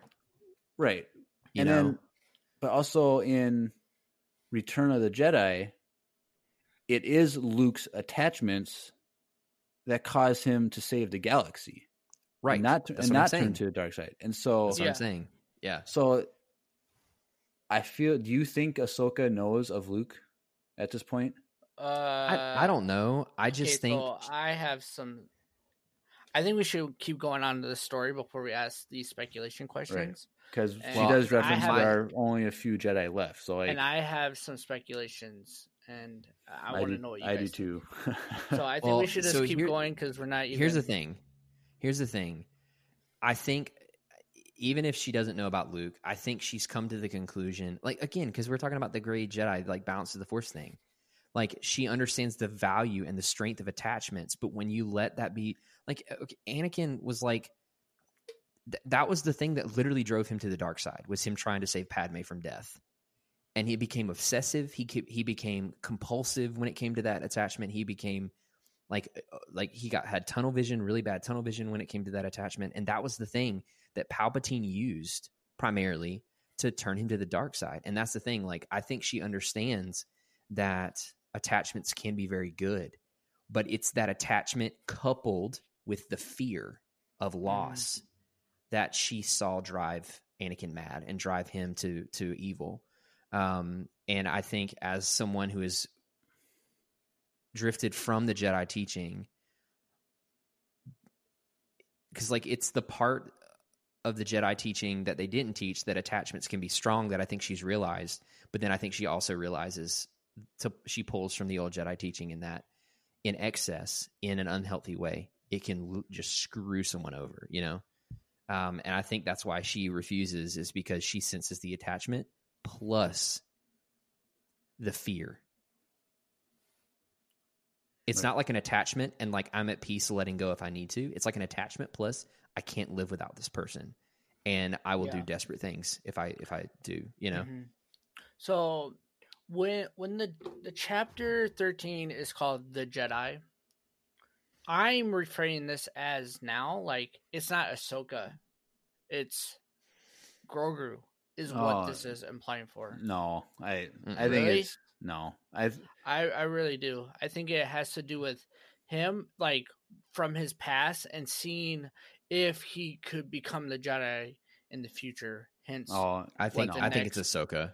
I, it's Ahsoka. Like it, it only makes sense because every episode is about the main focus of the episode. The main focus Yeah. of this episode is Ahsoka. Yeah. Like but she's not a Jedi unless she became a Jedi. yeah, but Yeah, but they but they everyone else Jedi. everyone Yeah. else in the Well, universe thinks she is. She's the only the- one that doesn't consider herself a Jedi. because this is different since we've saw saw like the last time we saw her right was actually around this time period and Right. so my question is does she become a jedi again or she's choosing to go back into no. that No. Like, she throughout the episode she she talks about the Jedi as if they are someone she is something that she's not associated with. Yeah. and Mm. like the fact that Din Djarin was quested to bring Grogu to the Jedi, you can you always see her being hesitant because she doesn't consider herself a Jedi, Yeah. and Yeah. even even at when she, at the end of the episode when she says maybe a Jedi will come and find him, like and they can decide uh, it's almost like I can't make decide this decision make this decision because I'm not a Jedi.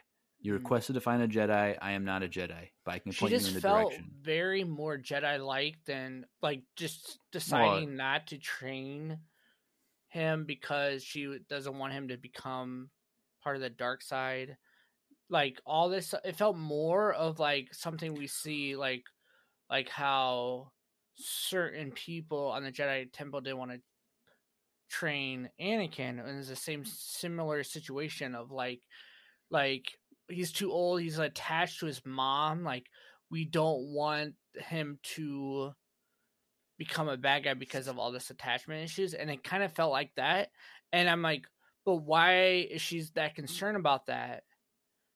And so it just felt like she was more jedi like than we've seen her in a while that's all i was saying. Well, yeah. And as a viewer that doesn't understand her origin i feel like it kind of is confusing.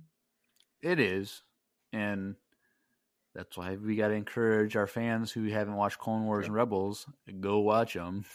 Well, True. as I would say, as a viewer who hasn't seen Clone Wars and Rebels, hearing her referred to as a Jedi the whole time, it makes more sense that the the episode's called the Jedi because it's a clear distinction. yeah that's like, fair. oh yeah, well, if everyone else calls her the Jedi, then she must Mhm. be the Jedi. You know what I'm saying? right, yeah right. And I, I guess it's a good segue. Like, if you guys don't understand this and you want us to do a more breakdown on Ahsoka's character, we Yeah. kind of haven't really done that. And I feel like that might be a cool episode to do. Like, kind of Yeah. just tear down her character from the beginning to what we know of her now. It might be a future episode of Empire Radio. If you guys want to see that, make sure you guys go to our social medias, comment, uh, leave like questions and concerns, and if you guys actually want to see this, because I feel like that might be a good episode to have Jeremiah kind of walk us through Ahsoka That's, as there's so much Ahsoka Hey, stuff. Like I was mean, to plan pe- it for like six months, I mean, but anyway, it'd be cool. that would be fun to do though. I agree. All right. Yeah, let's let's So- let's wrap this up. Like, let's get to the right. speculation. Well, well, we still got a lot to talk about, but um, Yeah. So when Ahsoka says that she's not going to train Grogu, she starts to walk away, and Din Djarin's like, "I was hired to kill you," Mm-hmm. and she stops. Like, I I wonder. That was kind of confused me. Like, what caused her to want to team up with Mando? Like, I didn't. What did you guys think? Because why would that specific phrase caused her to want to team up? Because he had an in. That what it was? He had a conne- he had a I- I think it's because he had a connection inside the walls and she would be able cuz I'm cuz like all of a sudden she's got this perfect opportunity to say, "Oh, you did? Well, let's pretend like you failed." And we're to sneak you in, you know, like it's just it's a really big advantage when she 'Cause hears that. I I because honestly, I thought something it was going to go the opposite way, where he captured her in a sense and was bringing her in, and that's how her, that was going to be her in, because like, Well, but he was tasked to kill her, well, right, but not capture her. You know. but the thing is, what was accomplished in that final mission in a sense that Mando's character mattered to what she did. Because she killed yeah. all the guards like Sure. almost all the guards herself except for like a few that Mando did. And then she fought the magistrate and won. But like could she have done all that without Mando? And I would say probably yes because he only killed the main guy he killed was that second hand man or whatever Well, I think the biggest thing was to kind of let them know that like even their best guy couldn't do it. And Yeah. and it kind of gave them a lot more fear.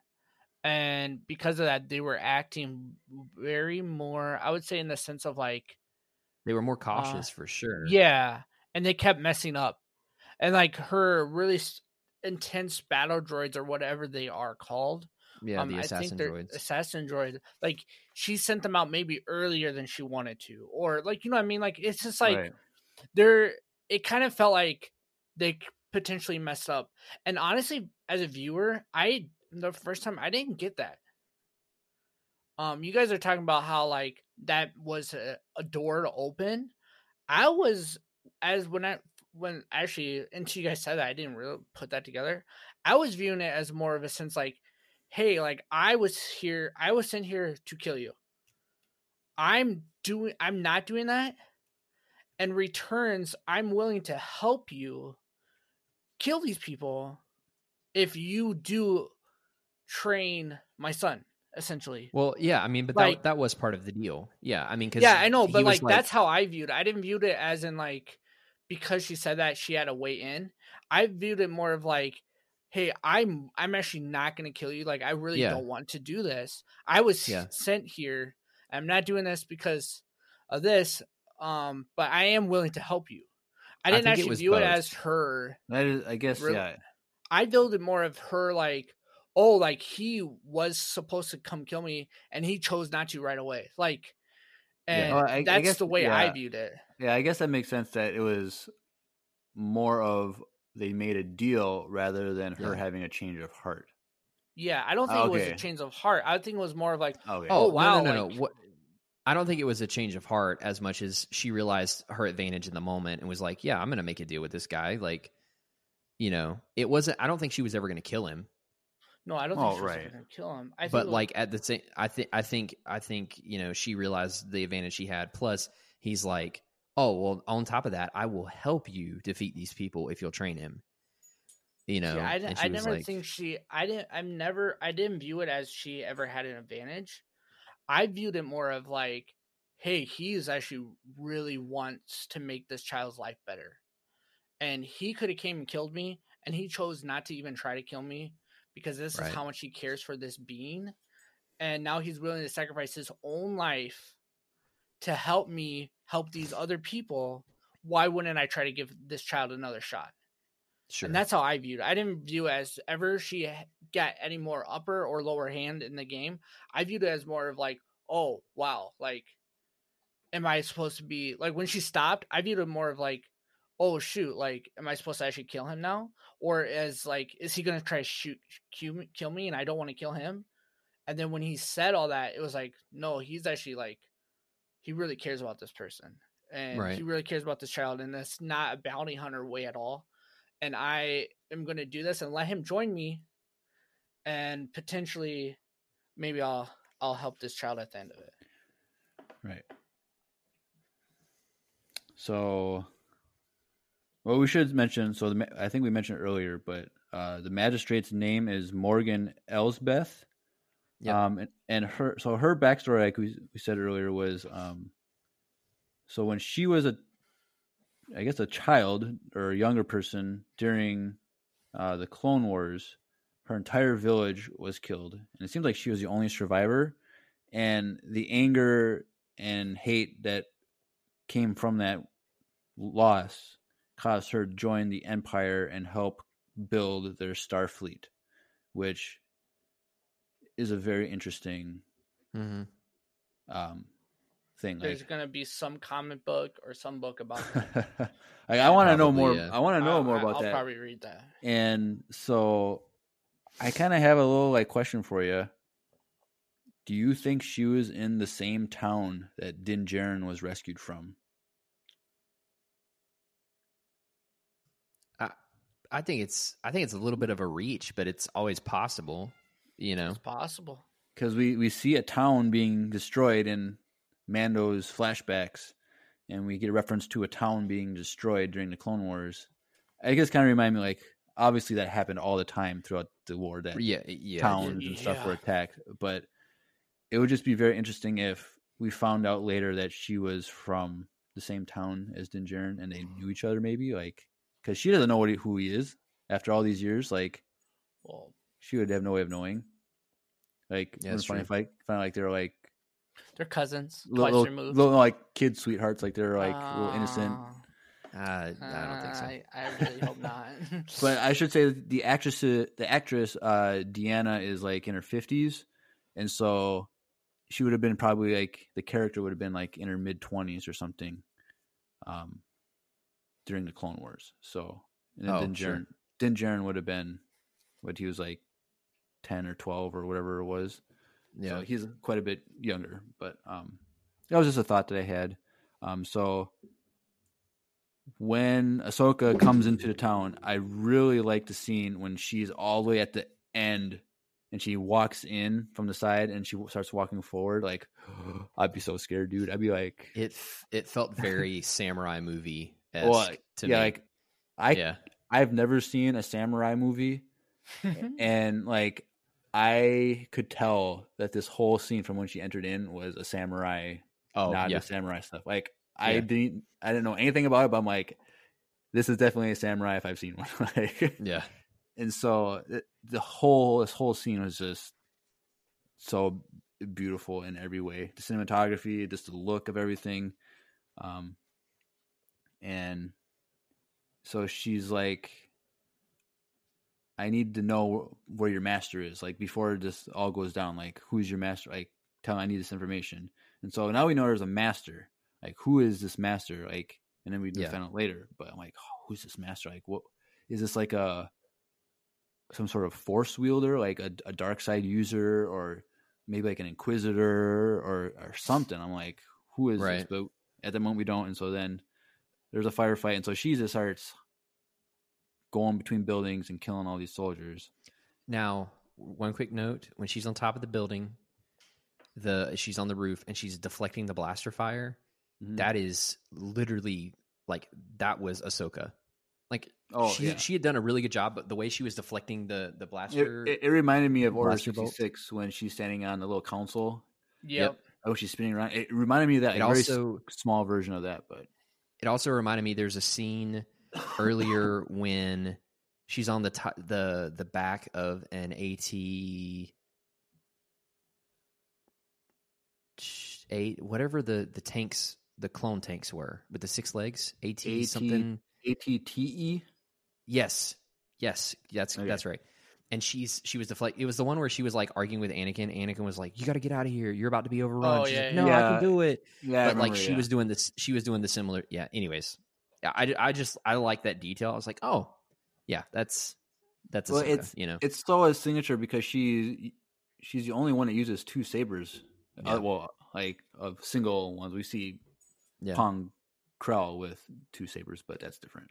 but- Mm, yeah he's a so, jerk like- anyways So her, so her doing the deflecting is always going to have that unique look that always points us to her style. Um, but I think the best scene when she was going between the buildings is when she did her Twilight of the Apprentice, Mm. Yeah. opening her blades together. yep and i love like- that And like they did a really good job of showing, like throughout the whole episode, her blue eyes. yes Like they they always popped, like always. Like it's even if like you have blue eye like contacts in, like you're not really gonna see it because if it's dark, like you're gonna think it's this brown eyes or whatever. Right. And so like they put made an emphasis on those bright blue eyes, which I really liked. And then that scene when she pulls, like it's just neon blue in a sense, like it's just like boom, and Yeah. she's just so that was pretty cool. Um. So after that, Mando enters in, and he's goes to the like those electrical cage things. Like that's like the worst torture device Oh, ever. I was actually thinking about that. how terrible because you you can't fall. You get to the point where you want to fall asleep, but you can't You fall asleep. can't. You can't. So you And have you to keep can't- standing, and then I'm like, oh my gosh! Then you're just like in you between. like, I want to fall like, asleep, but I can't. Yeah, but then you get And it- shocked, and I'm like, oh, that's disgusting. That's so. Oh, that's so terrifying too. Good lord. Because like eventually your legs are just going to give out and you're not going to be able to get back up, and then you just die. Yeah. Yeah, it reminds me of something else, but but yeah, like someone on a cross and they can't do anything. oh. oh, I, okay. I, Yeah. I didn't I didn't go there, but I was thinking Sure. electric chair. What are you talking about? But um, yeah, It reminds me of like the worst way to be tortured. Yeah. yeah, Sure. yeah. Um, so Mando he comes in and he kills the few guards on the outside of the the inner circle thing where the yeah, the chambers are, and the the Asian guy, which we see him throughout the episode, like we always see this, like why is this Asian villager like the The face. like the face of this town type of thing? Mhm. And I'm like, okay, and so he shows up, and Mando points his gun, and the guy's like, "I'm on your side." And so then they release the people from those cages, um, and is it so? Then like that second hand, the top, Yeah. the lead guy, he shows up, yep. and we see Ahsoka standing on the the Yeah. wall. She's That was such a- She that was just a cool scene yeah. of them like a Jedi and a Mandalorian teaming up together. Like Mhm. that's that's just like the perfect story. Like it's just amazing. It's Yeah. very cool. So- and she just jumps down, and then they have so they have a little standoff on the outside, and it stands off on the inside, and both those scenes were so amazing. I really liked the back and forth. yeah, Yeah. I I liked I- that the Agreed. the fight between her and the magistrate was broken up, but you could still hear it. yeah. I And, like- loved that. I loved and- that. So and the guy was like, "I could win, or you could win," and they're just Yeah. basing it on the sound inside. I'm like, "This is so cool." Mhm. But that fight on the inside with Ahsoka and the magistrate was just it was like so perfect. Like I I've, I think I have to say that the Maul Ahsoka fight is the best fight, but like this was just so much different than we've ever seen, and the Yeah. choreography was still amazing, even though it was very simple because it was quick one two hits and then they they back Yeah. off, quick one two hits and they back off, and the, the magistrate she kind of reminded me of um Luminara with like wearing the dress in a sense Oh, like yeah, fighting with fighting with a dress on. Like it very was very similar to that. I kind of thought and like how Ahsoka was close with Barris Offee who was dressed the same with the dress. Sure. so it, it was a very interesting look, and I think the magistrate's look was supposed to be samurai inspired, right? With the then the samurais or something have those long poofy pants that kind of looked like? Uh, the hakama. Yeah i well and it's interesting on that note. So i had those at one point when after i i guess maybe the listeners know this maybe they don't but i do have a black belt in uh, traditional Yoseikan karate. And after i got my black belt uh, one of the things that I, I started training in was iaido and learning how to use the japanese sword. And i had to wear those. And it's really it's really cool especially if you like grow up loving samurai movies. Like the second you you finally learn how, learn how to put them on and you look at your, yourself you're like oh wow. I'm still i've have made them? it Uh, I do. It's it's packed away at my parents' house, but like I was also 16, and so I Oh. can't fit it. it I'm too tall You, for you those need, now. Do you have pictures of yourself in that when you were 16? Like you could post on Uh, the Empire Radio Instagram. I'd and have to people look. could go there to our Instagram, you know, and social media. I'd have it. to. I'd have to look. But it it was interesting because in the concept art for this at the end of the episode, it does show in her showdown with the magistrate that that cell of concept art. It does show her wearing a more formal hakama, Mhm. it or it looks like uh, an actual formal hakama. But then the interesting thing is her pants, Ahsoka's pants, look like a hakama that has been bound around the ankles, which was actually a a thing that samurai did when they were going into battle. They would still wear a hakama, but they would they would wrap pretty much like from their knees down, so they they would have the flexibility because that was the whole thing is they were they were very flexible and they allowed a lot of movement but it also hid your leg movement too and i thought it was really interesting how closely ahsoka's pants resembled more of a traditional samurai right. garment too so It's like I I, knew honest- that I could. I recognized the clothing. It's like I've seen like that style Yeah. before. I'm like, this is this like a Japanese like samurai dress type Yeah. thing. It's like I was excited to hear because I knew you'd know something about it. So that's Yeah. Uh, I was excited for that. yeah So i don't know if it was the magistrate as much but i do know for sure that like ahsoka her outfit was at least her pants were directly influenced by that Yeah, that's that's cool. And so yeah yeah the fighting is going back and forth uh, between the inside and the standoff on the outside, and the the military guy was like, you know, I have no quarrel with you, Mando. Like, we don't have to do this. Like, I actually like, obviously, like, I knew he was gonna pull a trick and try and kill Mando, but like, right I wanted to believe him that like that he could be like a character that shows up in the future. i like like- his character I liked his Yeah. character because he yeah he was he seemed like he was just a hired hand that wanted to do the right thing like he said like we both believe in a good cause and we're willing to fight and die for our good cause and like i wanted to believe that they were going to part ways and then we would see him later maybe team up or something but right. obviously we didn't. And this whole time this whole time i was like where is this assassin's droid that's supposed to be on the roof? Like Yeah. this whole I, I knew he was going to show up eventually but i'm like i thought then i was like is this guy just stalling until the guy finally walks onto the roof like five minutes later when he should have been there like already? But um so it's, It's a cool shot though. It is a cool shot. Literally, no pun Yeah. intended. but uh before that Uh, happens uh, Um, so we see Ahsoka get disarmed of one of her sabers. mhm. It goes into water. I was like, not happy about that. Like, they better not kill Ahsoka in this thing. Like, that would be. Bro. There's no, there's no. I would way. have rage quit Star Wars if they killed Yeah. Ahsoka in this episode. Um, so then Ahsoka is just fighting with her her short saber, and she that's when she turns it back. How what is it called? Inverted or what is it? What's the reverse technical- script. reverse script it? I'm like, Yeah, that is Ahsoka's signature stance of holding it like that. And I was like, that's Ahsoka. Like, yeah, I really like that. And so now she has to fight one handed. And I really like how she was holding it, but she had like her fist next to it. Like, I don't really know what the purpose of that is, but like it was like um, maybe some sort of balance or something. Of, You know, but right jab. I mean, it's it's well, no, uh, but for real, like if you're using a, a sword that isn't full length, you have to account. You have to take into account that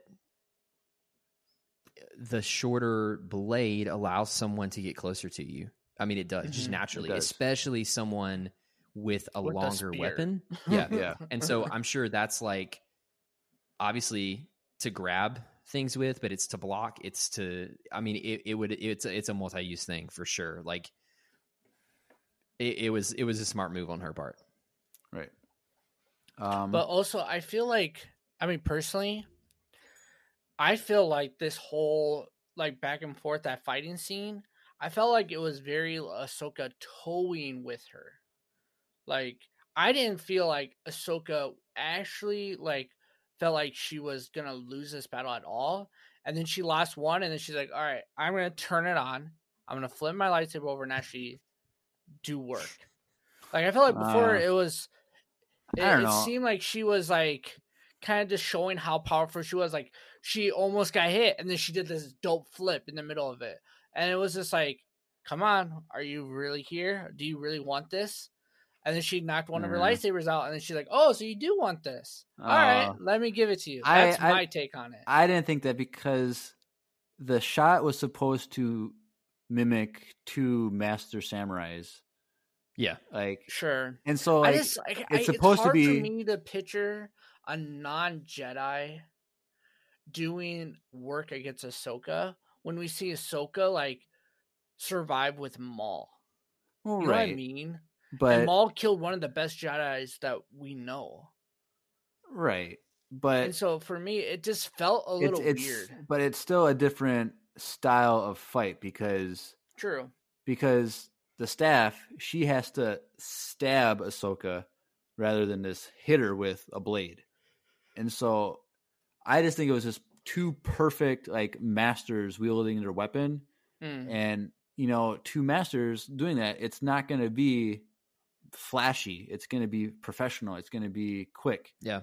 Yeah. and like small jabs and trying to Yeah, I agree. see, Yeah. see a hole that they can get rather than seeing you know just button mashing type of thing and so i thought it was just a two masters at the height of their skill trying to outsmart the other in a way but very skillfully and so i thought it was a was perfectly shot and so what i kind of don't understand though is when she defeated the magistrate it looked like she cut through the staff a couple times but then later on like the staff is full No. length so like i didn't get what happened because it looked like it fell apart She came up, she came up and hooked it with the back of her lightsaber blade, which I might Yeah. add, risky as frick for a traditional swordsman, but a legitimate move in Japanese swordsmanship. Okay i have to look at I thought that, it was really cool.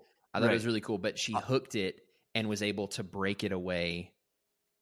okay. So it wasn't she wasn't cutting it; she was pulling it out of out of her reach. so maybe because of the Or out of angle her like grasp. her lightsaber was Yeah.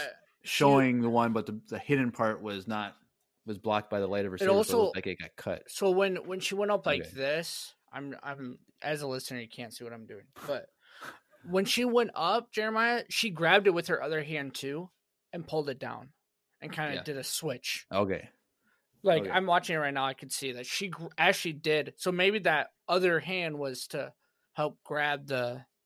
okay it so was she grabbed it really- and threw it on the ground, and then she was it like, was a really believable like that was the one Yeah. thing that i really loved about this was like i was like that would work like Right. it's risky it's super risky but like at the same time that that it's a legitimate move and and it wasn't something like super crazy over the top i was like good for you you that was Right. smart good job ahsoka Um, so when that defeat happens, that's when um, the military guy is like, "All right, looks like I lost. Like we can put he down our could weapons." hear, he heard the Yeah, the staff fall on the ground. yeah, I could hear that, and so and then that's when he tries to fake, fake it, and he tries to kill Mando. Mando kills him. The assassin droid comes up, and he, the Asian guy, like, "Look behind you!" and one shot, like no scope type thing, like just headshots him.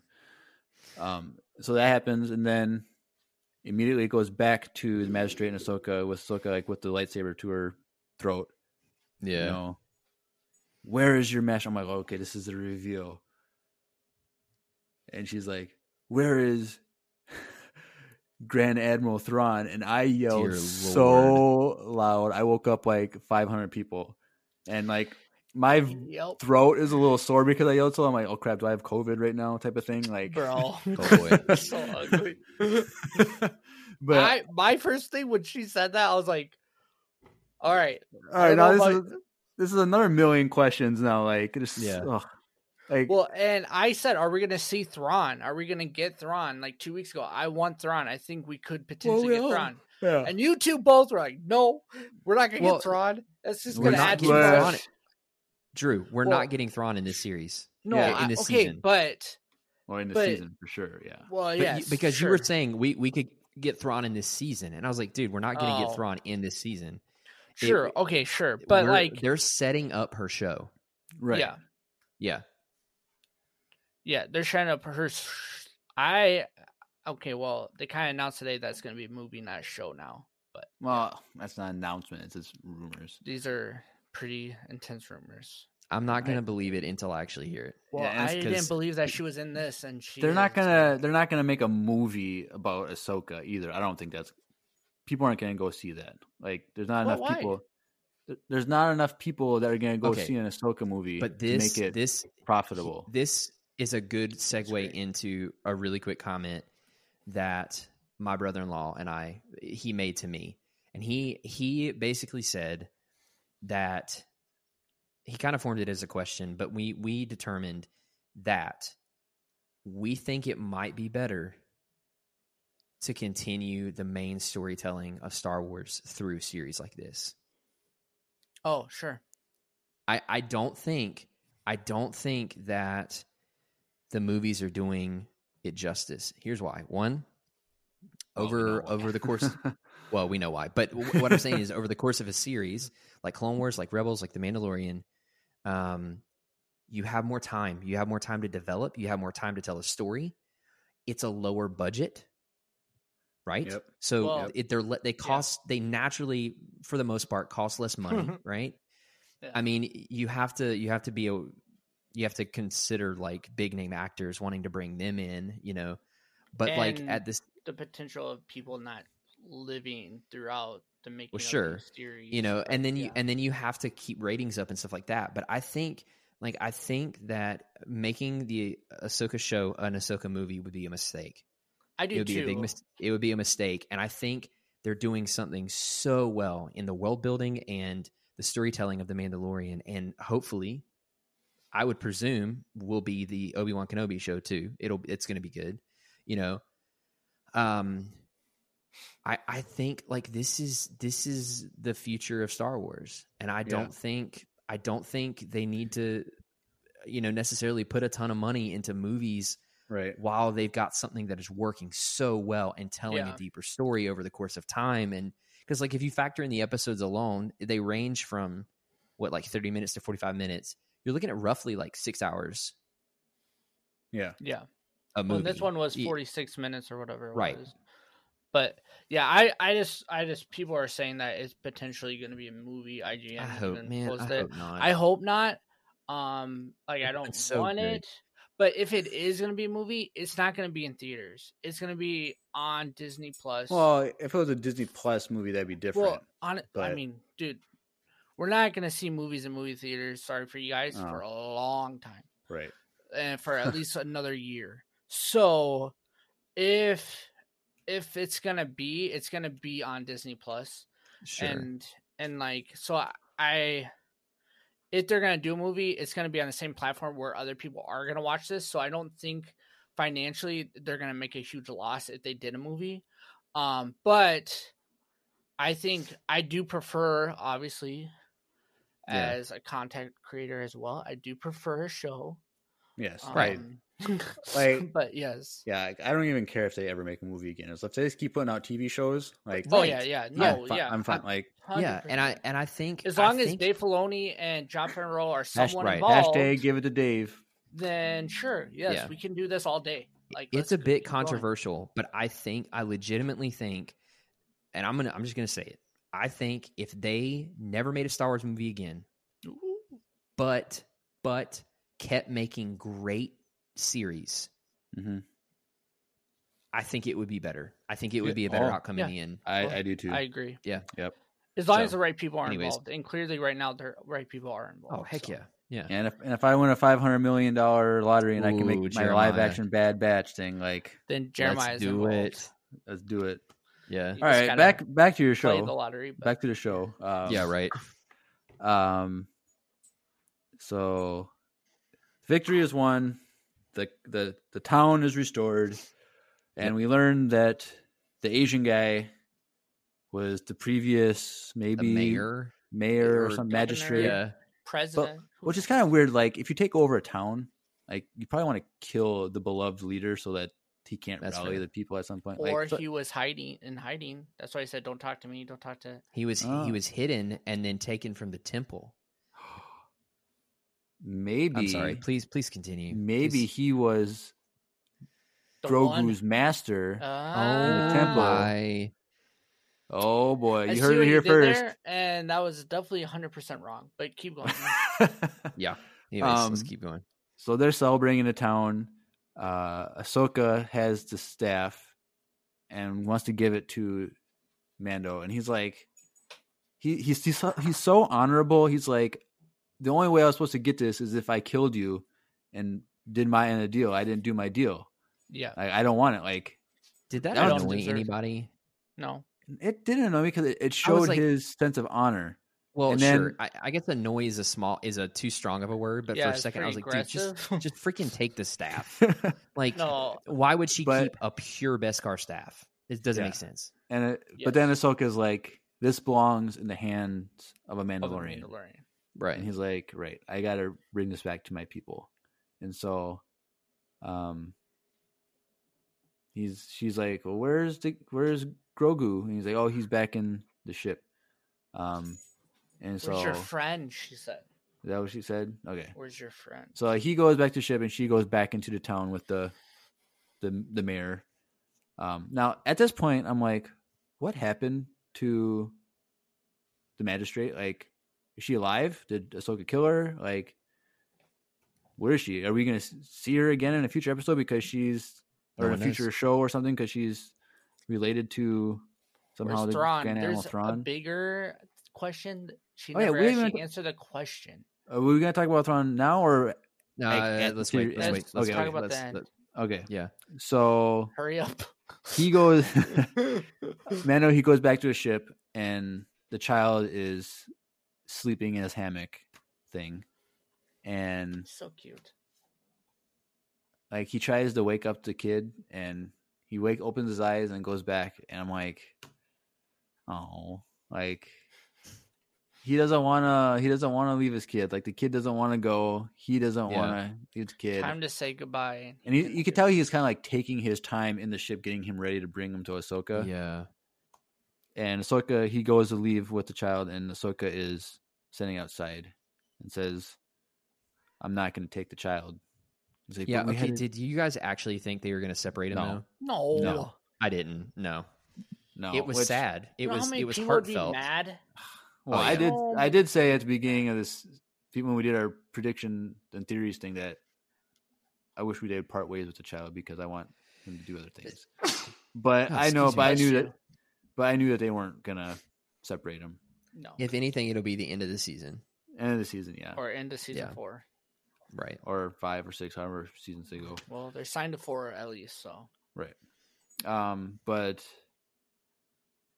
Ahsoka gives an alternative suggestion on what they can do.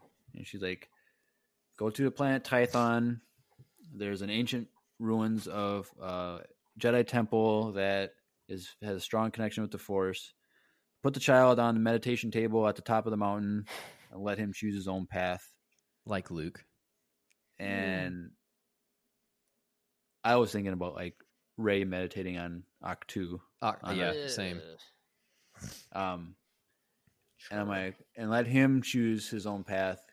Uh, maybe a Jedi will connect with him and come find him. But then she's like, but there's not a lot of Jedi left, so like, I don't know if that's like if that's gonna happen, type of thing. And they part ways, and that's the end of the episode. Yep. And so I do know I looked up Tython. Tython is canon in from the comics. Doctor we- Aphra. Yep. And so Yep. Vader has been to Tython. And so there's that. But the question is what Jedi could possibly show up or connect with the child? All I know is Ezra, which Sure. I think would be the most likely one. Luke and Leia. Those are the Sure. only Jedi that we know of. Um, I I would say that Ezra is the most likely one because it would be cool to have two parts of one story. Ahsoka in one episode, she's still trying to find Ezra. We're assuming, Right. um, and we find Ezra in a sense in this part. So there's two ends of the story that are not connected yet, and we will see in a future show with Ahsoka how they end up crossing paths again. So that's what I think is most likely. But and I think because I think it'll be too hard to have Luke or Leia show up. Okay, first of all, Tython in the expanded universe is quite important because it is the the in the expanded universe believed to be the birthplace of the Jedi. It, it does say that it's considered to be theorized as one of the first ones. Yes. So And it's it up there with Ahch-To. Okay. Well, it, it is in canon. It's theorized along with Ahch-To and a few other places, but Right. As the site of the first temple, at least. But in legends, it's very widely considered or believed, at least, to be the birthplace of the Jedi, and it has two moons, which are uh, let me uh, uh, Ashla, a, no two Ashla and planets? Bogan, and Ashla and Bogan were the old Names nicknames for the, Force. li- yeah the light and the dark side of the force. So this like Tython is a very important place as far as the force is concerned, especially and they because it's have also been in the using deep a lot core. of like non-canon stuff and Yep. making it canon throughout the season. yeah So it, that is really good to know. It's not like normally me and Jeremiah both tell Andrew that's cool, but it doesn't matter. right But throughout the show, we are learning Yep. that it might actually matter. So we're just Yeah. gonna say cool, yeah. Yeah. sweet. Um, but I I would like it to be Ezra or Sebastian Stan as a young Luke. that could be. That's Or what I was younger thinking. The only Luke. way- yeah. But then another thing that this is a little wild. Okay, this is a this is a wee bit wild. But another thing people have I and uh, someone told me on Instagram was that it could potentially be Mace Windu. Uh, Again, I I heard. Huge stretch. I think I Huge stretch. I saw like a, a thumbnail slash title on YouTube of that theory, Oh Yeah. yeah, but I don't want Yeah. to be Mace. I don't want it to be Well- either, especially because Samuel Jackson is is like really old now.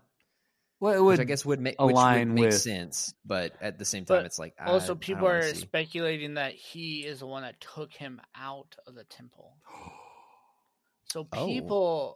People, the Oh, same person Ooh, that is saying this, the same people are saying this, are saying that he, when he fell, he ran in and hid.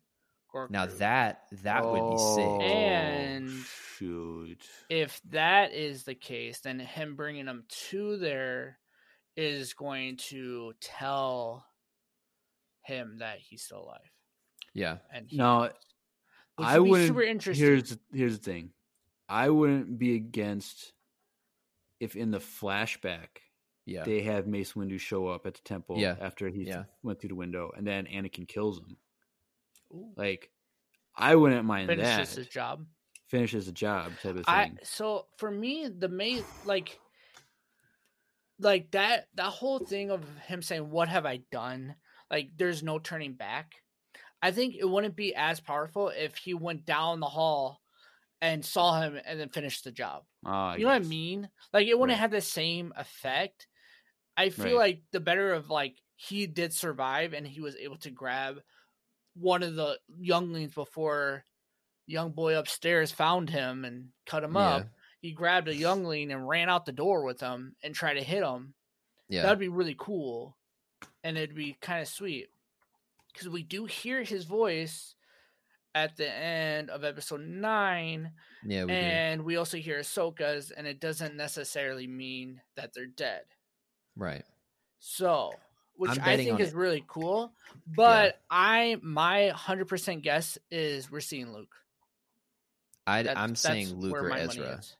I'm not saying Ezra because I think she's finding trying to find Ezra, and that's why Thrawn Okay, is in but play. my has Ezra.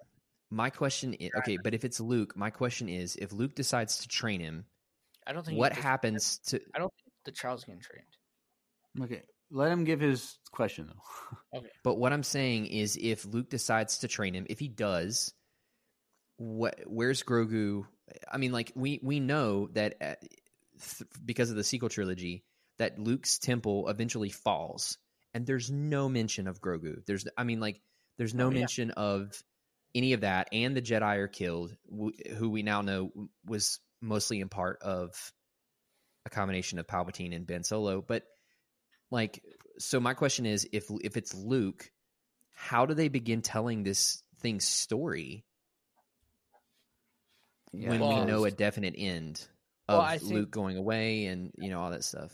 So I think it's gonna be one of those things where the child, it's up to the child and the other Jedi, and if if it's Luke, the child is gonna pick Din Djarin over being a Jedi. Like we kind of know this is gonna be a thing. But then at the, Um, but the, at the end of the day, like I feel like that's almost a waste of his character too, though. Because like, Mm. how are they, are they going to confine him to being just this like super cute, force sensitive No, sidekick? I think it's gonna be a force sensitive Mandalorian. I think he's. I think Mm. he's a foundling, and I think that's where they're gonna go with it. I, I, don't. I, I because- see him being a Jedi and leaving. Yeah, Djarin. but you can't see in the final season of the Mandalorian the child being much more developed than he is now. Like, yeah, unless his, they did a huge time jump. if if his force awake like force awakens with him at the temple like yeah maybe we could see all of his abilities that he learned come back Sure. but like he's still stuck in a baby's body yeah, like he has I, to have some longevity to I- his story. I- or I it's think- a waste. I think the closure that we're gonna have with grogu whether it's this season or at the, in the final season or whatever Well, is him yeah. being returned to his species like like his species planet or something like because Hmm. you can you can leave him there and he's with his people and that's like a happy ending for the child not he goes with luke and then gets killed by kylo ren like right. Yeah. So another um, speculation that people are saying that this is they're they're saying that this could potentially be a full on child of Yoda and what's her name? Yaddle? No, No. way. Guys, no way. Because because I forget the guy's name, but the guy with the really Ki- l- Okay, yeah, he has Ki-Adi Kiadi Mundi has like nine wives because his Correct. species is so rare and they let him have kids. and That so wasn't people ca- that's not canon. uh i think it actually might is be i think on I, th- wikipedia on the canon tab it's canon I thought I that was an expanded universe thing. i don't know we'd have to look it up now, uh, but You'd have to look it up. But so people are saying it's kind of a similar situation where they don't um, have a species. Like like even Ahsoka said, the only other time she's ever seen one is the Grandmaster Yoda. yeah so she she doesn't even know yaddle even though Yeah. Ahsoka Well- would have been in the Jedi Temple Council, or not the Council, the in the training Yeah. of the Jedi a year before the Phantom Menace, and so she might have seen Yaddle, but she would have been too young to Understand? remember, understand, or remember. So I, I I think it's a possibility. I'm not saying it. I do, I'm just telling you guys what people. I are just, I think just people can't- are reaching I for think I- it is reach. I think it is reach. Um, I just don't think his species we're gonna ever fi- figure it out. I think, I think Jeremiah. It's sad, I know, but but it, think it's implied in the first season, though. But there's The armorer returning it to its own kind. Yes, it A was Jedi. interpreted as a Jedi or his species, and so I, I think the Jedi is its own kind, and I think I also don't think that he's gonna get to this high peak. Maybe like the last second of this uh, season. Oh, I think the I think he's gonna Right. get there, and that's when Moff Gideon's gonna show up. And so if the kids, oh maybe if the Uh, kids' abilities are awakened, he's gonna be able to use the Force to fight off those dark troopers or whatever. yeah. Also, plot twist: it is legends that Ki-Adi-Mundi had five lives. Okay, cool. I Oh, thought it was more okay. than that. I heard nine, but Well, it's canon in I- my book. oh, If only that was the way Star Wars worked. Andrew's story would be way different than all of ours. Yeah. But- but I I I don't I don't I think No. it's gonna be Ezra. And you know what? I'd I'd love for it to be I I want Ezra. next episode. I want it to be next episode, and I don't want Moff Gideon to show up right away. Right. So I think. Okay, so I'm gonna say mine, and then Jeremiah, you can end it with your speculation. My speculation is one. I think Ahsoka is trying to find Thrawn because Thrawn has Ezra, yeah. and I think that is going to be the whole Ahsoka story. Yep. Um, do I think we might get Ahsoka at the end of this? Maybe. I'm not sure. It would be cool if it is Ezra and Ahsoka comes to help fight these guys and fights what's his name? Moff Gideon. Moff Gideon. Um, that would be interesting. I'm down for that too. I don't think that's gonna be the thing. I think that's gonna be their whole side thing, and I think it's gonna be Luke. I think before they even get to this part, why they're in space, it's they're gonna get captured or something, and Moff is there. Like it's gonna happen really quick. Most I'm gonna say probably 95 percent they're gonna end up back on the fall or whatever, or fall right, where Nevarro, you mean? Nevarro, I meant yes, that one. I knew that didn't sound right when I said it. Uh, I think they're gonna end up there, and it's all gonna end up back there somehow. Well, that but that that facility's been was completely destroyed, so they're not going to go back to Yeah. Nevarro for that. but he has to get them back, unless they steal the child back, and he needs help trying to get this. And he grabs I don't- everywhere he found. I don't know. There's, I don't know. There's, How, I don't know where they're gonna go from there's, here. there's so many directions, and so I think I don't think we're going to see Ahsoka again in the Mandalorian for sure either. this season. Maybe in future seasons. I don't know. Um, probably not. I really. I hope think- you're wrong. I think that you know with her and the Ahsoka, or There's only three episodes left, right? that is true. Yeah. her her with the reference to Grand Admiral Thrawn, I think is the setup for her future show. Correct. And I I think that the Ezra, if they brought in Ezra for next season or this season or something, that that would be an also to point towards that. Yeah. And I, I think it would be it would be interesting because people who don't know Rebels and are only watching the show, they wouldn't know that Ezra is connected to Thrawn. Right. And so for them to watch the show and see this, like they're not gonna know that. But then like if they were to watch um Rebels before season three or something and they see this whole storyline, like, oh cool, that's sweet. Or if in the next an Ahsoka series they'd be able to, oh, I didn't know they were connected. That's pretty cool. Like there's that aspect. So I think for Ahsoka stuff, I think we're basically done. But I think they're they, they're going to continue to plant seeds for Yeah. the Ahsoka show. So, Jeremiah, why do you think she needs to find Thrawn then? Like, what is the purpose of finding? Well, Thrawn? it's with the, she's trying to find Ezra. So like yeah, like you So said, why would she tell him to go to this place and maybe a Jedi will come if she thinks Ezra would come? Because then wouldn't she do that? she doesn't think Ezra will come. She thinks that the ba- uh, Grogu could connect with a Jedi somewhere in the galaxy. Oh, would come and find her. she So she doesn't know anything. She doesn't know anything Oh, about Ezra. She doesn't assume Ezra's going to be there.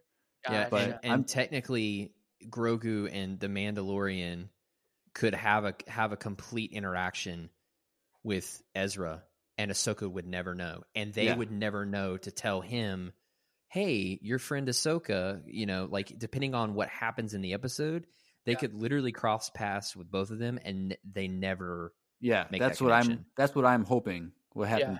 So there's that, but I do think that somehow Grogu's gonna awaken himself to the Force on the, I in really the temple. that.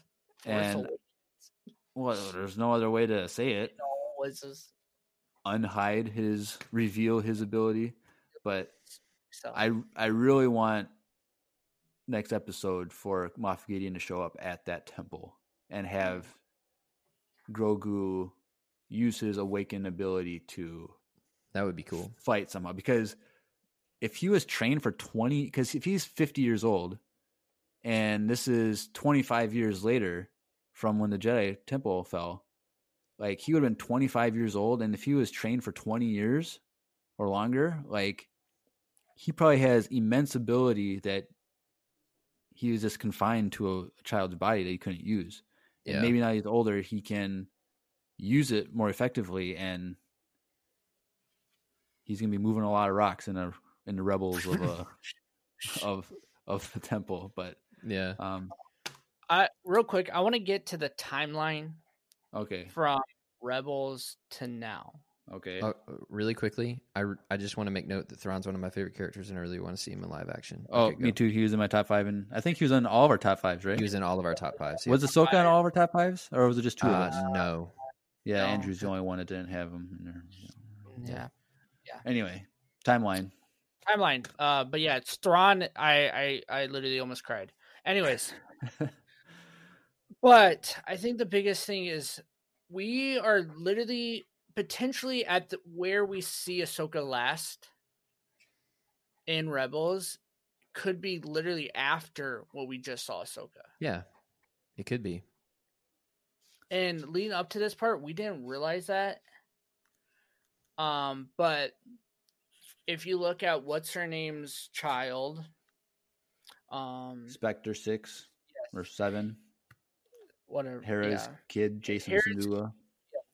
Hera's kid um he is on canon he is six years old this is five years after Endor Well, six years old at the after the Battle of Endor. So that's but that, that was still just before um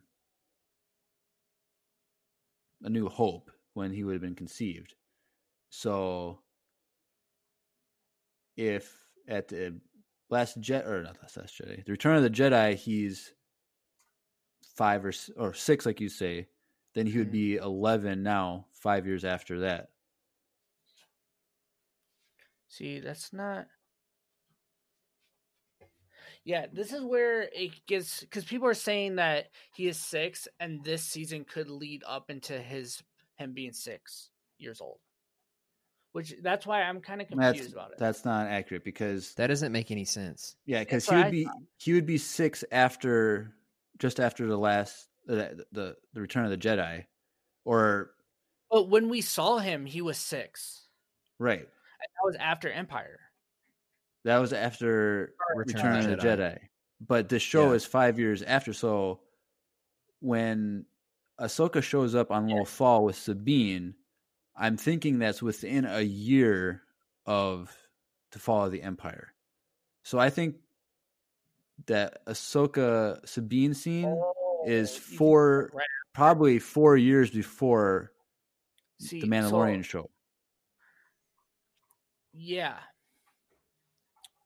I was viewing it and other people online were viewing it more of like we saw them and then it goes into this and somehow they got separated. Cuz my my question is where is where is she? Sabine, Yes. I think they're both looking, following leads on Yeah. on On on on, on Ezra, and so obviously, And you know, and you know what? I I'm this is gonna kind of be a cop out, but like I, I don't. There's a part of me that doesn't care because I know we're gonna get this story. right? Oh, You yeah. know, like I I have so much trust in Dave Filoni and Jon Favreau now that like there's for me there's almost I, I might be a killjoy, but there's almost not even a point of me speculating this because I'm like, you know what? At some point we're gonna get it revealed, and if it's half as good as this episode, it's still gonna be amazing. Yeah. you know? Well, and like at some point I I, I feel like this is going to he wants to finish Rebels it feels like. I don't know. Oh, like- it yeah, the Rebels sequel s- series, which is Yeah. what, which would be an animated one, not a live action thing, but we don't know. It's all rumors. But I mean, this Right. all it could be live action stuff now. You could just make it all I- live action because be- the, the the voice actor for Ezra does look very similar to Ezra. So like, yeah, but then that one guy said that he looks like him. well, that's that was just fake. But Yeah. Or- Or is it?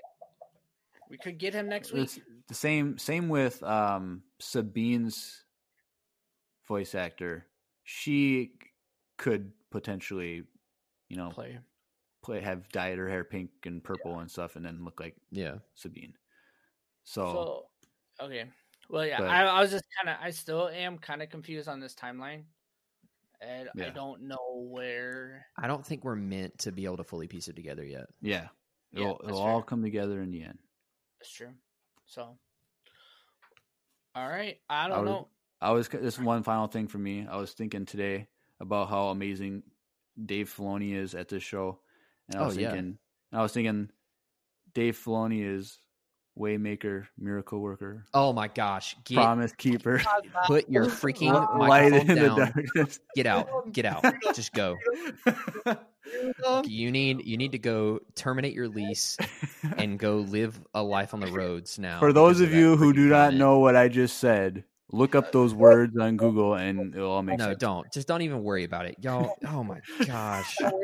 There's already pictures going around like Hey, you posted that picture on Discord, Andrew. Yeah, Right, was that you?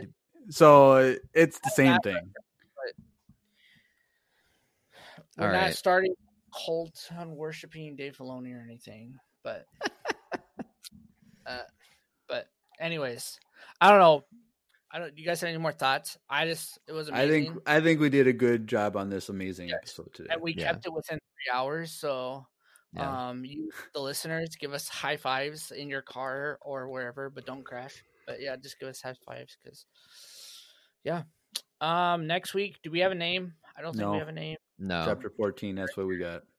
a director?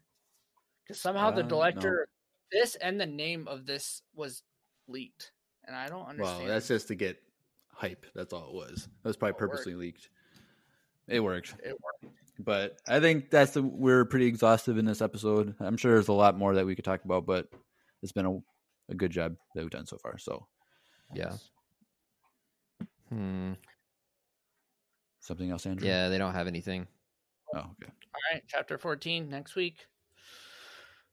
Only three more, boys. Only three more, and I don't, I don't, I at this point I have no idea where we're going. So Yeah, I don't either, and I'm glad because we'll find out. I Because we've seen feel like everything the from the trailer two- so far. So like this Yeah. is the first like non-trailer stuff we've seen. So Yeah. everything's fresh. yeah, we saw everything from the trailers last week. Was the last one this week? We had, we didn't see any of this, Yeah. and so I, we have no idea where we're going. Also, what's really cool, I feel like the last two episodes gonna be like the last two episodes of season one, where they are gonna be like back to back. connected back to back. Yeah, yeah, And- yeah. like they're going to be longer than last season's too. So, which is sweet. Um, but yeah, who knows? I feel like this might end up not really moving the story too much next week, but who knows? Who knows? We Dave could get knows. Luke next week and Leia the the week after that, and Chewie the third week. Who knows?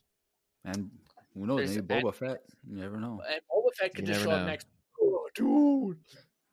Stop. okay, Stop. All right, we gotta stop. Close this out, Drew. All right, you have been listening to Empire Radio, going over the Mandalorian season two, chapter thirteen, the Jedi. I've been Drew, I'm Jeremiah. And I'm Andrew.